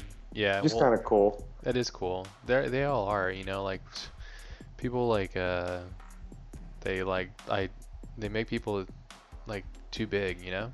They're just Yeah. humans, dude. They shit and they dr- they drink the same water and they breathe the same air as us, you know. Exactly. The only big difference is that um they just They have mansions. We don't. they have sweet mansions. That's that's okay. There's a lot of differences then if we get into the nitty gritty, but no, for the most part, usually a lot of these guys are just normal Yeah. dudes, you know, and and especially like guys like Del Toro is like he's just a huge fanboy as well, and he knows a Yeah. ton about this stuff, like more than anybody really, because he's so he's been around for a while and he's he's so into it, you know, which makes it even cooler. yeah. Yeah. How how about like um, you see you worked on stuff with X Men too, right? How was that? That was true. This is yeah, that up, was. yeah. I, I I don't I don't think I can talk about it How dare too you? much. I just I just created some work for it. Okay. I was working on it for stuff. like three months, Oh, okay. two or three months. While working at Naughty Dog too. No, that was when I was back in Poland. Oh, okay. I was freelancing from home. Freelancing. Okay. Cool. Yeah. Um, how do you how do you manage to juggle all this stuff? Um, it's just planning, you know. Starbucks. Like I. yeah. No, here's the thing though. Hmm. Um, back in the days, I used to take everything I could to kind of like work my ass off because I was like, oh, it's an awesome project. I cannot say no. Yeah. And like, hungry. oh, it's another pro- awesome project. I cannot say no. Yep.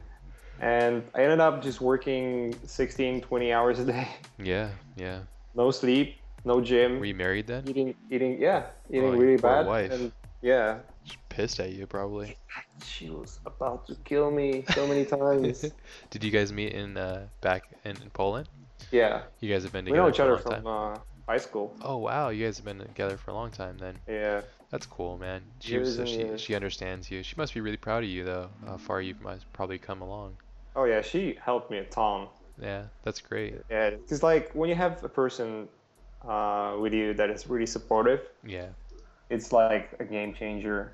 yeah, Like without without her, many things w- wouldn't happen. Mhm. Like I wouldn't have strength. that's good, man. That's the important thing. Yeah, same thing with my wife too. Yeah, it's good. It's it's it's, it's a vital uh, ingredient, I think, for a lot of your success. She So, does she yeah. do does she do creative work as well, or is she into some other stuff? No, she's into other stuff. Oh, that's cool. That's even Um, cooler. but back to the point, because no, we're no, jumping let- let's jump around. Let's jump around. Jump up, Um, jump up, get down. I used to be a person that's a yes sayer to pretty much everything. Yeah, yeah. But you come to a Yes, point where you where you like, fuck, I'm like working so many hours. It's hindering actually my work because you cannot focus. Mhm. So you know, I, I like with time I became more smart about it and started to like pick projects that I like Yeah, instead of everything. yeah, yeah. I think everybody goes through that. Yeah. And I think it just comes from hunger. And then I just count hours. Like, okay, I, I know it's gonna like this project is gonna take me this hours, and this gonna take me this hours. Then I only have that many hours through a day, throughout a day, and no, not more than that. Yeah. How close are So you?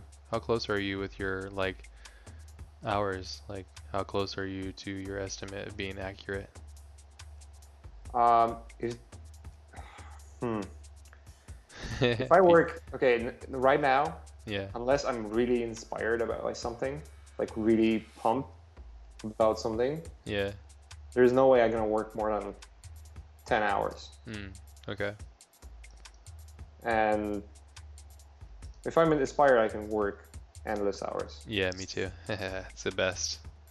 Time kind of flies like- by, right? It yeah, but just doesn't stay. Do you get do you get like do you get that tension that, that, that feeling that after a couple of weeks you, you lose the inspiration? Yeah, well, it's um, it's like, and if you read that book too, and, and it's cool. When I was reading the book, all my ideas came to like fruition because what they said is exactly what I was thinking. It just I needed to hear it or read it, but it was what they were saying is that our brains were not were not built to be uh, marathon runners. Runners, we're more Yeah. we're more sprinters. Creative minds are more of sprinting. It's like blast and then relax and then blast, like release and then Yeah. like uh, and then work and then release. You know, so if you continually go, go for too much, um, yeah, you can have really bad results. I think that That's I've why I always with- take it into consideration because you can get really pumped about something you're gonna work on, Yeah, but from experience, you know, after two three weeks, maybe a month, you're gonna be tired of it. You're gonna hate it. yeah, So that's like a good thing in the planning. yeah. it- It's yeah, it's like balancing yourself out, Yeah. right? It's always like the hardest jobs. Like the longest ones are the hardest ones for me, especially with clients. Like I was on Ender's Game for like an, a year and a half, off and on. It was like so much work. and it was like really hard to continually keep like dig deep and i was always by myself too so i was like constantly digging deep yeah. to try and get it done but i'm big on Actually, big on finishing shit so actually, the only project that was like hype and focused and energetic for like 90 percent of the time, mm, which is rare, yeah I was the Jupiter. Oh, that's cool so it must be a really cool pro- project because george was like talking about how much he loved it so that's a really good sign I Yeah, loved it because I, I worked with John Gaeta, and Mm. that guy has a huge brain, real cool. huge brain. is he production designer or something He um, he was a VFX supervisor on Matrix, and he was a VFX supervisor or designer on um, on Jupiter. I can't remember exactly what was his title, mm. but working with that guy was awesome. yeah john g-a-e-t-a Yeah. yeah john gaeta okay awesome and he yeah he's just really cool Oh yeah, he's a super cool guy. I, I love chatting with him mm. and reading his uh, his emails. Smart guy, huh? really smart guy because working with him is like a constant learning process Mm. if you know what i mean i don't want to you know talk about too much without getting in trouble. Sure, sure. But just you know, You can talk about like the broad strokes of things. though. yeah, he's he's a person like he's a mastermind of VFX. Like he created so many groundbreaking things, Mm, and his mind is like that. He's always, you know, really creative about everything. It's good. And working on Jupiter was one of those things where I, I had to get out of my comfort zone pretty much all the time. That's good. Probably And- grew a ton too. And that makes you really tired after Yeah. a while. Yeah. But then but then you look back and you see, holy shit, like a couple of weeks ago I wouldn't even think about doing anything like this. Yeah, yeah. That's the beauty of being in a, a social environment like that. Um, because, you know, that guy has expectations of you and through talking Yeah. with him you, you you ingest his thoughts in his mind and then you you like you know, propel it out of your mind and, and grow off of that. That's beautiful, man. Yeah. That's cool. I'm really pumped about the project. I I want to see it in the cinema. That's I'm sure I'm curious about it. it's the second of Cloud Atlas, right? It's Yeah. the second book or whatever, the second um, thing. It's all franchise too. So the, did you get any chance to talk with uh, the Wachowskis at all? No. No, they're pretty. They're probably super busy. Yeah, they're they're pretty chill actually. yeah. Well, as like, as as a people. Uh, my buddy Reid uh, Southen So- was Southen? working. yeah, Yeah, he was working on the on site awesome. with Wachowskis. That's really cool. Yeah, they, they seem to have a really good um, respect and understanding of like the craft of art and, and Oh, yeah. developing and stuff and how important that is. So, because like you know Matrix itself, without the art and the concept of CG and all the visual effects, it would wouldn't have been as strong. Even though it's it's actually really great story and and it's the thing that makes it so beautiful to me is is the melding of all these great um, large theoretical ideas, you know, which makes it so powerful and strong. Yeah, That's why I love it so much too. It's still a still a really strong film to this day. It's dated, obviously. It's got like you know Yeah. Rage Against the Machine and Prodigy and stuff, you know. So it definitely feels of the '90s, but it's still great though. Still really strong. Um, yeah. yeah. I never thought like. I remember watching Matrix when I was in high school. Yeah. Like holy shit! Yeah. Mindfuck, man. couldn't Mind- even- like total mindfuck. Yeah. I was like, wait, what? And when I when I get to, when I got to work on it on with Wachowskis, I was like, fuck. Yeah. It's You know that feeling where you you get to work with someone that you really admired Yeah. when you were young. Yep. It's a cool feeling. But I have to I have to truly give all my credit for getting there to a buddy of mine, Marek Okoń, Awesome. because That's- that's the guy who who get who got me into it. That's cool, man. Yeah, George was supposed to get me on it, but I I don't know something happened. So boo! I was all excited. Maybe your face happened. Yeah, I I think that's what happened. He was like, "Yo, oh, do we want to have this guy?" And then they're like, "Give me a picture of his face." like, "Shh, fuck that. That guy's got a beard. We hate beards. No beards. So yeah, I think that's what happened. So It's actually there's actually it is interesting topic. The connections. Oh yeah, connections are you huge. Connections are huge. Yeah. So You important. hear guys? Go go out there and make friends. Yeah, do not be a recluse if you want to make it. Um, um, and not the thing is too. I think a lot of people and don't take this advice as being like go like cold call, email, and just bug people. That's bullshit. Don't do that. Like be genuine about your love for the things. What Yeah. it like here's a prime example, and this is like straight up like this is my experience. Like I just I read George's article on Digital Art Masters like five years ago, and I was so impressed and excited about it and how open and cool he seemed. I like I found his email and I emailed him directly. Just out just said, hey, thank you so much for writing that. It was really inspiring. Like I want to work on film now. Like I'm gonna take it seriously, and uh, I'd bug him every six months or so, just say hi and show him something I was working on, and he was usually always really cool to res- Cool. reply, you know. And I didn't want to bug him, you know. It's like every six months, you know. So, Yeah. and then uh, until I got good enough to be like, hey, here's some more stuff, you know. And then uh, now we are able to establish like somewhat of a, a working relationship, you know. And it's it's taken like five years, like I said, four to five years, and but it's it's it's not like it was it came from a good place was what I'm saying. Like I wasn't just Yeah. I wasn't just being like, can you give me a job? Can I work at the Witch House? It was That's like the worst, isn't it? yeah, don't do that. If you guys have, if you're trying to do that and you're, that's just so shallow and rude, and um, people will go out of their way to, to not give you a job. If you're doing that, I will, because I'll be like, you go fuck Yeah. yourself. i personally, yeah, I personally hate like. that. Now we have Facebook, and everyone is connected. That's what what you said before. Mm, It's so easy to connect with people right now. yeah, It was a little different before because you kind of had to find an email and get Yeah. that person and, Yeah. and be sure, like, okay, is it his email? yeah, yeah, yeah, Um, and then write to him.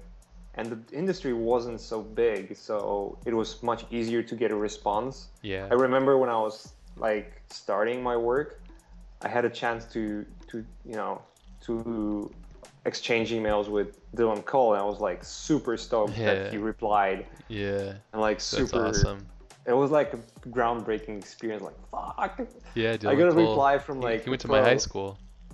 Cool. Oh, cool, Yeah, I'm So, gonna have him on the podcast. dude. So like, when I when I look back into those days, Mm, like I feel like okay, I'm getting a lot of messages from students and and everyone, yeah, and I'm you know I'm trying to do my best to reply.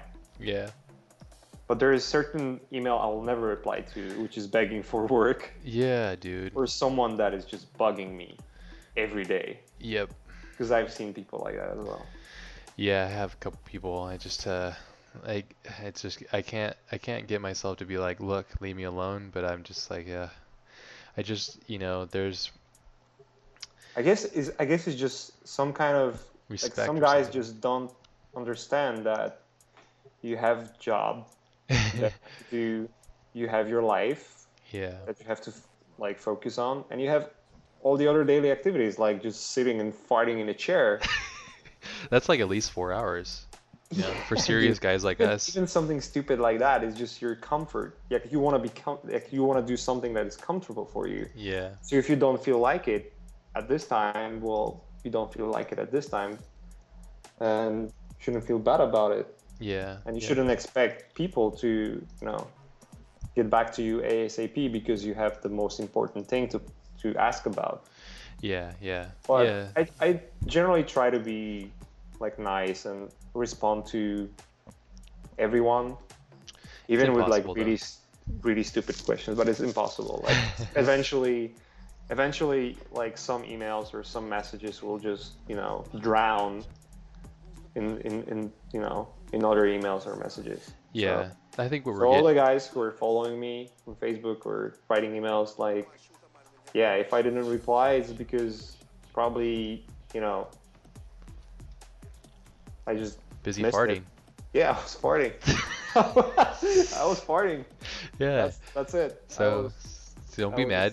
He's he, was he'd rather he'd rather be farting staining- than talking yeah, back to you. staining my chair so that was more important uh man it's it's it's true though it is more important sometimes to just sit Yeah. and fart you know because if you don't then you're gonna hold that all in you're gonna be upset you have a tummy ache you have to call your mama yeah dude mama i have tummy ache this is the most ridiculous podcast i love it and i love that you don't care and you're just going with it yeah it's legit. That's what's up. Cause yeah, 'cause it's it is because it's late too, and I get all goofy, I get all giddy and silly at night. yeah Cause it's a fun time. It's time to have fun. but no, I mean that's definitely it. And if if people are out there and you're being rude and you're just like asking people for stuff, um, just just how about you sit there and think? Uh, why don't you think of yourself as the most your your most busy day of the year, and then imagine just a bunch of solicitors coming to your door and like asking you to buy candies and shit. You don't you, do, don't want to hear that. You don't want to deal with Yeah. that. It's the same thing. Just you know, that's why I was really impressed and stoked, and I'm sure you had the same thing when like Dylan responded to you. Yeah Um, just because these guys are rock stars, you know, uh, in this little silly nerd kingdom that we have developed, oddly enough. There's so many. What do you know? Like once you like, it's it's so much easier to respond to a to a question that brings something to to your life. Yeah, true. Like someone someone will ask like, oh, I would really like to know uh, what kind of tools you're using. Like, well, I mean, dude, I'm Go not gonna use Google for you. Yeah, Just yeah, just use Google and figure it out. yeah, yeah, yeah. Like look it up and stuff. That's another thing too. Like why I don't want to talk too much about like the shop talk on here is more about like the process and the idea of like developing yourself as a creative and like you know Yeah. like you've you've accomplished a ton because you've able you're able to kind of to come across the the freaking ocean you know and to like make yourself a I think you're a citizen now of the states. You have your No. green card all figured out? Or are you still working on that? Still working on it. Yeah, it's very ch- hard. I, I've heard many like crazy horror stories, but um, but um, just the fact that you're able to do that to me that's more important because you can like we talked about you can learn all this stuff, um, but you can't like learn and and you don't really hear a lot about like these in-depth conversations with people like yourself who are hard to get access to um, about the nitty gritty and how to like you know develop yourself or to get these jobs or to, to, to work with these amazing people and all that stuff. So that's usually what it's about, you know. Yeah. It just makes it cooler, I guess. You know, I think there's a different value in it, you know. But So yeah, Yeah. make friends. Yeah, make friends. Be, be, be cool. cool. Yeah, be yeah, cool. exactly. Don't be a douche. Like think of yourself. Is this something that a douche would do? And if it is, then stop doing it. So, and if you don't know what douche means, go look it up.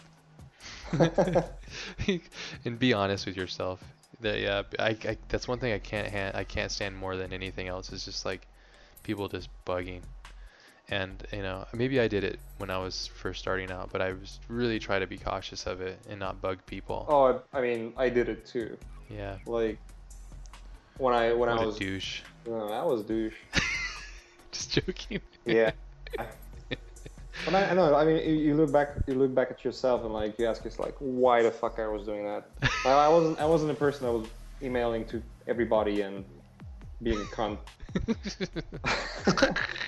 But, but definitely, I, I think I had a couple of occasions where I was asking too many questions. Yeah. And, and not you know, yeah, not just like seeking it out yourself. yeah. And it's and it's it's rad that the person whoever was helping you was hopefully they're okay to not kick you in the teeth. Yeah. Go use Google, damn it. But no, it's yeah, and that's what it, it like we talked about. It kind of comes down to like helping one another out too, because there isn't a lot of people doing this really, and it's cool to help um, people out. It, and another thing too is it helps you um, have self-reflection too, to Yeah. realize like, damn, I used to, I remember having a difficulty with that, and it's cool that I don't have a difficulty with that anymore, you know. And it's cool being able to like help somebody with it. But no matter what you do, like you know, they're gonna have to figure it out themselves, you know. And whatever way, however they do it, it's gonna be their own way, you know. But yeah, no, that's awesome. But yeah, I think that's a really key thing is to. We should talk more another time about like juggling your day and how to balance everything because obviously there's tons to be learned from that and I think you should probably turn your email off and your Facebook if you want to be productive.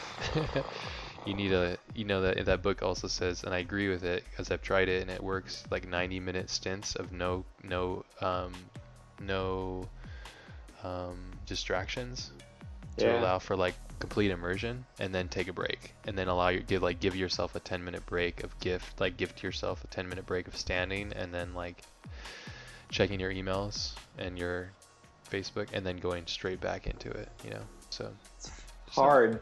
it is it is. There's a Fucking lot of distractions. Yeah it's a lot of distractions but yeah but then you can get super crazy so Yeah. yeah I don't know it's about working smarter not harder I guess at this at this point you know Yep. but yeah, man. Was there anything else you want to talk about? I don't know, dude. I mean, Do you want to talk about something else? Let's talk about. I don't know. one more topic. Yeah. It's getting Let's late. talk about something crazy. yeah, it's something non-art related. Yeah. Um, let's see. How Let's lame talk are about we? farting. What do you like to do outside of art? Do you like, are you into hobbies? Like, I'm really into cars and jujitsu and like chilling with my friends and family. Do you, are you into any of that kind of stuff as well? Well, I wanted to talk about farting, but Okay, well, let's talk about okay, farting. we I- can talk about sports. Okay. no, not sports. Well. Um, hobby. Well, farting. yeah. No, no, it's a joke. No, Um, it's not a joke. You're being serious. Come on, let's take this seriously. So, about Yeah. how many farts you know that do you? feeling when you buy a car, it's the first time you sit in a car, and yeah. if it's new and you fart in the chair, it's like this. Yeah, Do you just go to the? it's the- baptized right now. do you just go to um, the dealership and just sit in the cars and fart to get that feeling every time? So like you hit it and quit it. You're like, they're like, you so you want to buy this car? Nah, I just it smells like farts. I'm out of here. this car smells like shit. yeah. Like I don't want this car. It's like there's a stain on the chair. Whoa, dude, we're talking about farts, not shitting yourself. dude, come on. What's wrong Uh, with you? Hobbies. Um, I definitely work out. Like Yeah. I, I look like shit, by the way. Uh, but I really Yeah. try. You should come work out with I me wish- then. I wish I started earlier when I was younger. Because that would probably benefit me more. I don't think so. You can you can be buff no matter what. It's just a yeah, matter sure. of how you work but it would out. be easier. I mean, once you get to age of like late 20s and early 30s, I guess it's harder. Yeah. friend of mine, like I work out with friend of mine. Like I, I work out actually with my wife, hmm She and kicks then your I- yeah, she she kicks my ass. That's awesome. She's really dedicated. Um, and then I work out with friends from work. And there's this guy, like he's 21 or 22, Nick. And like Damn he started Nick. work, he started working out with me two months ago. hmm He could barely lift the bar. Damn. Seriously. Like he could barely lift the bar and like now he's you know way stronger than me. He's, he's not he's not eating healthy at all. He gained like 20 pounds of muscle, super ripped, and like, oh yeah, dude, I ate pizza yesterday and uh, it was really delicious. Like, you know what? Fuck you. yeah, your metabolism slows down once you hit like Yeah. 28. You get all fat. I was fat as fuck, dude. well, you weren't taking care of yourself, yeah. Yeah, in 2010, I was 60 pounds more than I am right now. Whoa. So you lost 60 pounds? Yeah. I lost 45 pounds. It was legit. Oh shit. My wife Legit and I, we did we did that insanity workout. Oh, you did? Yeah, and then I Dude, started. it's so much easier when you have a partner. Oh yeah, And I we couldn't do it by same- myself. Like, I did the same thing with my wife. Yeah, we I could- both were overweight and we started working out, that's awesome. and awesome. it was the best thing ever. Yeah, I I couldn't I couldn't have done it by myself. I'd have been like, yeah, fuck this. Because like my wife's there, I'm like, I want to look buff. I want to look good. I don't want to be pussing out. My wife's all doing it. I'm like, I can't even keep up. and she's really competitive too, so she doesn't want to be like, this dick, he's beating me. Yeah. That's good. Did you guys do insanity? No, no, we we started running. Oh, The first day, the first day we ran for 15 minutes, then we couldn't walk for two days. 65 pounds is a lot of weight to carry around. Yeah. You're not used to it. we lost it in four months. That's great. Good, good job, guys. That's awesome. You guys are really working it. Then you should try that insanity. I think you guys would dig it. It's Oh, I'll, I'll Google up. dude, it's fucking hard as shit, dude. Like, like I mean, I've done a lot of crazy stuff, but like, I'm really proud to say I finished Insanity. That's how that's how crazy it is. it's really crazy, because of how like intense it is. It's like one of like the first time I did it, I almost threw up. Oh, It's like the it gets yeah. I, I I literally had to like stop midway and go outside and like almost threw up. it's awesome. I last year I was working out. I, I I I stick to like a classical thing where you just go do weight training. You split two muscle groups, hmm and then you do cardio, and you eat healthy, hmm and you eat frequently. Like once you combine those three things, you eventually you know you're gonna grow to look better. Yeah, well, it's it's all like progress, right? It's the same thing with everything we talked about. It's just like doing it. It's just Yeah. the act of doing it. Yeah. and once you continually do it, it's like keeps you up. You know, like when I do, um, if I do jujitsu more than three times a week, man, I'm just fucking. I could feel my body. I'm all ripped up because my butt, my my body, like jujitsu is a Yeah. crazy body It's just workout. this notion of being sore 24 7. Ugh, yeah, yeah. I get all like I get all PMSy and upset too. I get all like, ooh, like but I all- love it. You know, it's the it's the endorphins after workout Yeah, and the energy you get. yeah, Oh my god. Yeah. It's badass. So much good stuff, and your brain is like clean. hmm Yeah, because you're able to like flush all that shit out. Yeah. I'm gonna get a road bike soon, I think, so I can just because I, I like running too, but my knees are all messed up. Because I used to ride like Oh. BMX and shit, and I used to like jumping on stairs and all ramps Oh, and stupid shit. stuff. So my my my legs are all fucked up. So I have to. Um, I think I'm gonna get a crazy road bike and be an old fag and just ride around the speed with the spandex, the the Borat speedo thing, riding around with that shit. Dude, there is this guy in Santa mash. Monica. There's this guy in Santa Monica who's driving a bike Mm, with like a huge American flag, tight. and he's wearing like latex, G-string, That's my uncle. afro, big glasses, like American flag, uh, G-string, That's what's up. huge American flag and a bike. Fucking hilarious. That guy's And awesome. nothing else. He's just in strings, and he's ripped as fuck. By the way. Yeah, because uh, he doesn't give a fuck because he's Yeah. ripped. He he can be like, I can just do whatever I want. Yeah. what a jerk. That's awesome. Yeah, I wouldn't. I, I could never do that. So the, the thing that's been holding me off from even getting one of those bikes is because of that stupid speedo thing. But I want to be healthy, er, so I gotta do that shit. It's it's vital though to stay healthy. I think the most shitty times in my life I wasn't taking care of my health. Yeah. And it sneaks up on you. It sneaks up on you, especially for like guys like us that work like, you know, 60, 80 hours a week. It's before you know it, it's like a year's passed and you don't realize it and you're like, "Fuck, I'm all like overweight, you know, and I'm all depressed and my body's out of Yeah. balance, you know." For me, it's these days, workout is the first thing. That's good. Like, I will never skip a gym, ever, That's good. unless unless some fucking disaster happens. Yeah. Yeah, you should try and not have your emails like not check it out either.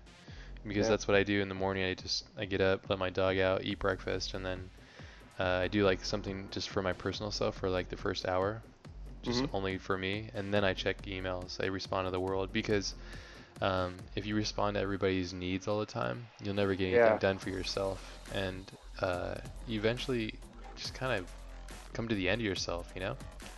So I realized that really helps out a lot. And then I just I did I divvy out the rest of the day like in uh, 90 minute sections of just working on whatever clients are needing and stuff and and then hopefully I'm setting up so, to do the sabbatical so that I can take like full weeks off just to myself so I can focus on it because I, the goal is to come back from those things and just be really badass, you know Yeah.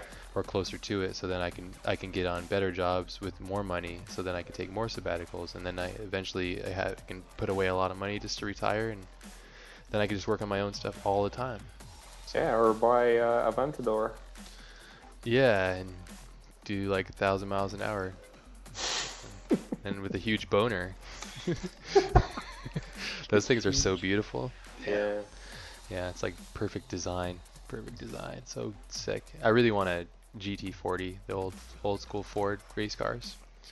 Oh yeah, those. those look sick. Yeah, they're only 40 inches tall, so yeah, I really want one of those. So, but they're pretty expensive. So even like the replicas, they're like 150 grand. So Yeah. yep, it's like a house. Yeah. But True. cool. I think that's what changed changed for me too to make more money was like when I was in college, I was I didn't really care about money. Yeah. And then, uh, but I, I, I'm really into cars, and cars cost a ton of money. So then I was like, damn it. So then I had to figure out a way to make like as much money so I can just buy car parts, and that's all I did. and then so cars were kind of like the, the reason why I became more of a business person, because I'm like, oh. I'm like, geez, I, I worked so hard on this thing, I only made this much money. Like, what the hell? Like, you know, I need to make more money so I could buy this part. Yeah. yeah, but You write to your client, dude, I cannot accept your terms because uh, I cannot buy a new pipe. for that. a new pipe for that. Yeah, that sounds good. uh, so That's you're, wrong you're, so you're- many levels. yeah. Oh man, nah. This has been a good talk, man. Um, next time I'm up in LA, uh, we definitely gotta meet up and hang out. Are you Oh, going to. Comic Con? Uh, not this year. Oh, fuck you then. Well, fuck Comic Con. Yeah, it's so crazy. You get the you get the full nerd sweat acne. If, Grease. if I go to San Diego, I go to relax and Mm. chill because it's such a nice place. Yeah, yeah. Well, you should come on down. We um, Yeah. I'm trying to do more sailing too this year. A friend of mine has like a I like a sick little sailing boat and stuff, dude. So Oh, nice. so nice, dude. I think uh, talking to David Levy about going out because he sails too. So yeah, we should have a little bro sesh. Ah, there you go. Sounds so gay. We had to bring our wives, dude. uh, it's just you know excuses. just a cover up, Yeah, a little like- cover up. like mascara, or makeup. Uh, Like, yeah. oh, honey, I'm actually uh, I need to really, really take a shit, and I need, and I need my friend. I need my buddies. Yeah, I need my buddies. hold me. yeah, because all that hot, spicy food. Yeah. after all, girls they go together to to restrooms, right? Yeah, because So they make love to one another in there. yeah, Because they're not satisfied with just the man. So it's proven fact, bro. It was a study, just like your one other study that was done. Bunch of bullshit. Silly you're crazy. awesome. Well, uh, anything else you want to talk about? Um, I don't know. We could go forever. No, we cannot. I have to go to sleep. And I Yeah, have me to, too. I have to draw some more stuff. I'll show you what I'm drawing too after this. All right. but um, dude, you're an inspiration to us all. Your art's fucking awesome. I mean, Oh, that, shut up, all dude. jokes aside, your art's awesome, and uh, someday, someday we'll work together, and it'll be great. And I'll draw dicks all over your drawings. I'll hide them in everything. I don't know if you've seen uh, Danny's uh, Instagram, but he showed. Uh, we gave him a little uh, souvenir in the art book of The Oh, Last yeah? of Us. Nice. I don't know if I saw it. Did he see it? Well, yeah, he's he recorded it. Oh, okay, so it's a live stream thing. No, he recorded an Insta- Instagram video. Oh, okay. It's like you guys and drawing check it out. dicks. Yeah, Cool. it's awesome. It's a it's a state of art. It's like the best artwork in the entire book. oh man, no, I'll check it out. I will. I will. I promise. And it's Yeah, on sure. Instagram. I'll bug him. I'll tell him to show me the dick, whatever it is. The fucking dick drawings. Hey, Tony, uh, when you're back from Comic Con, can you show me your dick? no, like when you go to Comic Con, there you go. Yeah. Just go to his booth when he's doing interview. I'm like, dude, Like- Danny, show me your dick. Dude, I know you're doing this interview right now. It's really important for LMS, but I really, really need to see your dick. I need to do a two-hour uh, render study. Yeah. Dude, it's this is a perfect way to end it. This is talk about Danny's dick. This is perfect. I I agree. I think there's nothing else we could talk about because that's the perfect way to end it. uh, we love you, Danny, and uh, Jay loves your dick, not me. uh, no, but congratulations on all your recent success, and I'm really excited to see all the up and coming stuff. If anybody wants to get a hold of you or, or reach out to you or follow what your progress is, what's the best way? um, Facebook, email, I guess. Okay, and I mean, both of them. Okay. I'll try. I, I'll try to do my best. I always try to do my best and yeah, respond. Yeah, but if he doesn't, don't get mad, people. Like I always Yeah. say that. It's like a disclaimer. Don't be upset, and you know, it's not because he's sitting there farting. He's probably busy. So just just just tell that to yourself he doesn't respond to you, so you don't get super upset about it. So, but no, Yeah. man, no, this has been a great talk, and, and thank you for spending time to talk to me. Oh yeah, dude. Thanks for inviting me. Dude, It's of course, fun. man. of course. Uh, and, and hopefully all the right people get to hear it, and some of what we said is somewhat sustainable. So, especially the part about Danny's dick. Oh yeah. Oh dude, he's gonna love it. Oh yeah, he'll love it. So good. that was great. Awesome, dude. Well, um, thanks again, and uh, have a good night, and sweet dreams. And, you too, uh, man. okay, I gotta get off this thing because um, this is weird. Yeah, it's getting really weird. It's like late. The later it gets, the weirder it gets. Yeah, we should do one of these times. We should do like a like a six-hour marathon podcast with like everybody and just But then I'll have to do a lot of breaks. yeah, it's pee and masturbation breaks. Yeah. Awesome. what else, dude? I Yeah. mean, come on. I mean, that's really what matters. It's like how good you are at everything. So. Loading. Both ways. Okay, dude, go to sleep. Alright, take care, dude. okay, everybody listening, much love. Thanks for dealing with us.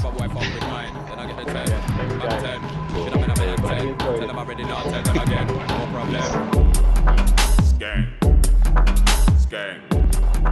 Skeng. Me and Killer Man boss off the big skeng. Skeng. Skeng. Skeng. Me and Killer Man we load the big skeng.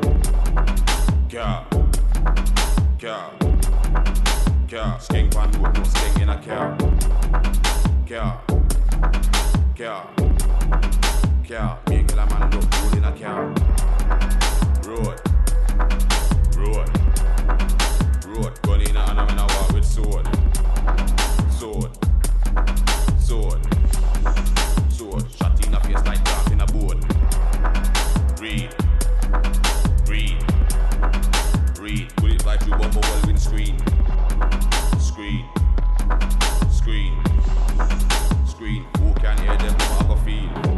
All you don't know me. Mm-hmm. Simp on the roadside rolling. Mm-hmm. Like say you feel it can roll in. Mm-hmm. Me have the machine ready for them, ready for them. No make me have to stroll in. Mm-hmm. When the big dog roll in. Mm-hmm. You don't want to see when gunshot start beat. You will be like when dog a eat try. Mm-hmm. Come and stop in the whole lot of them.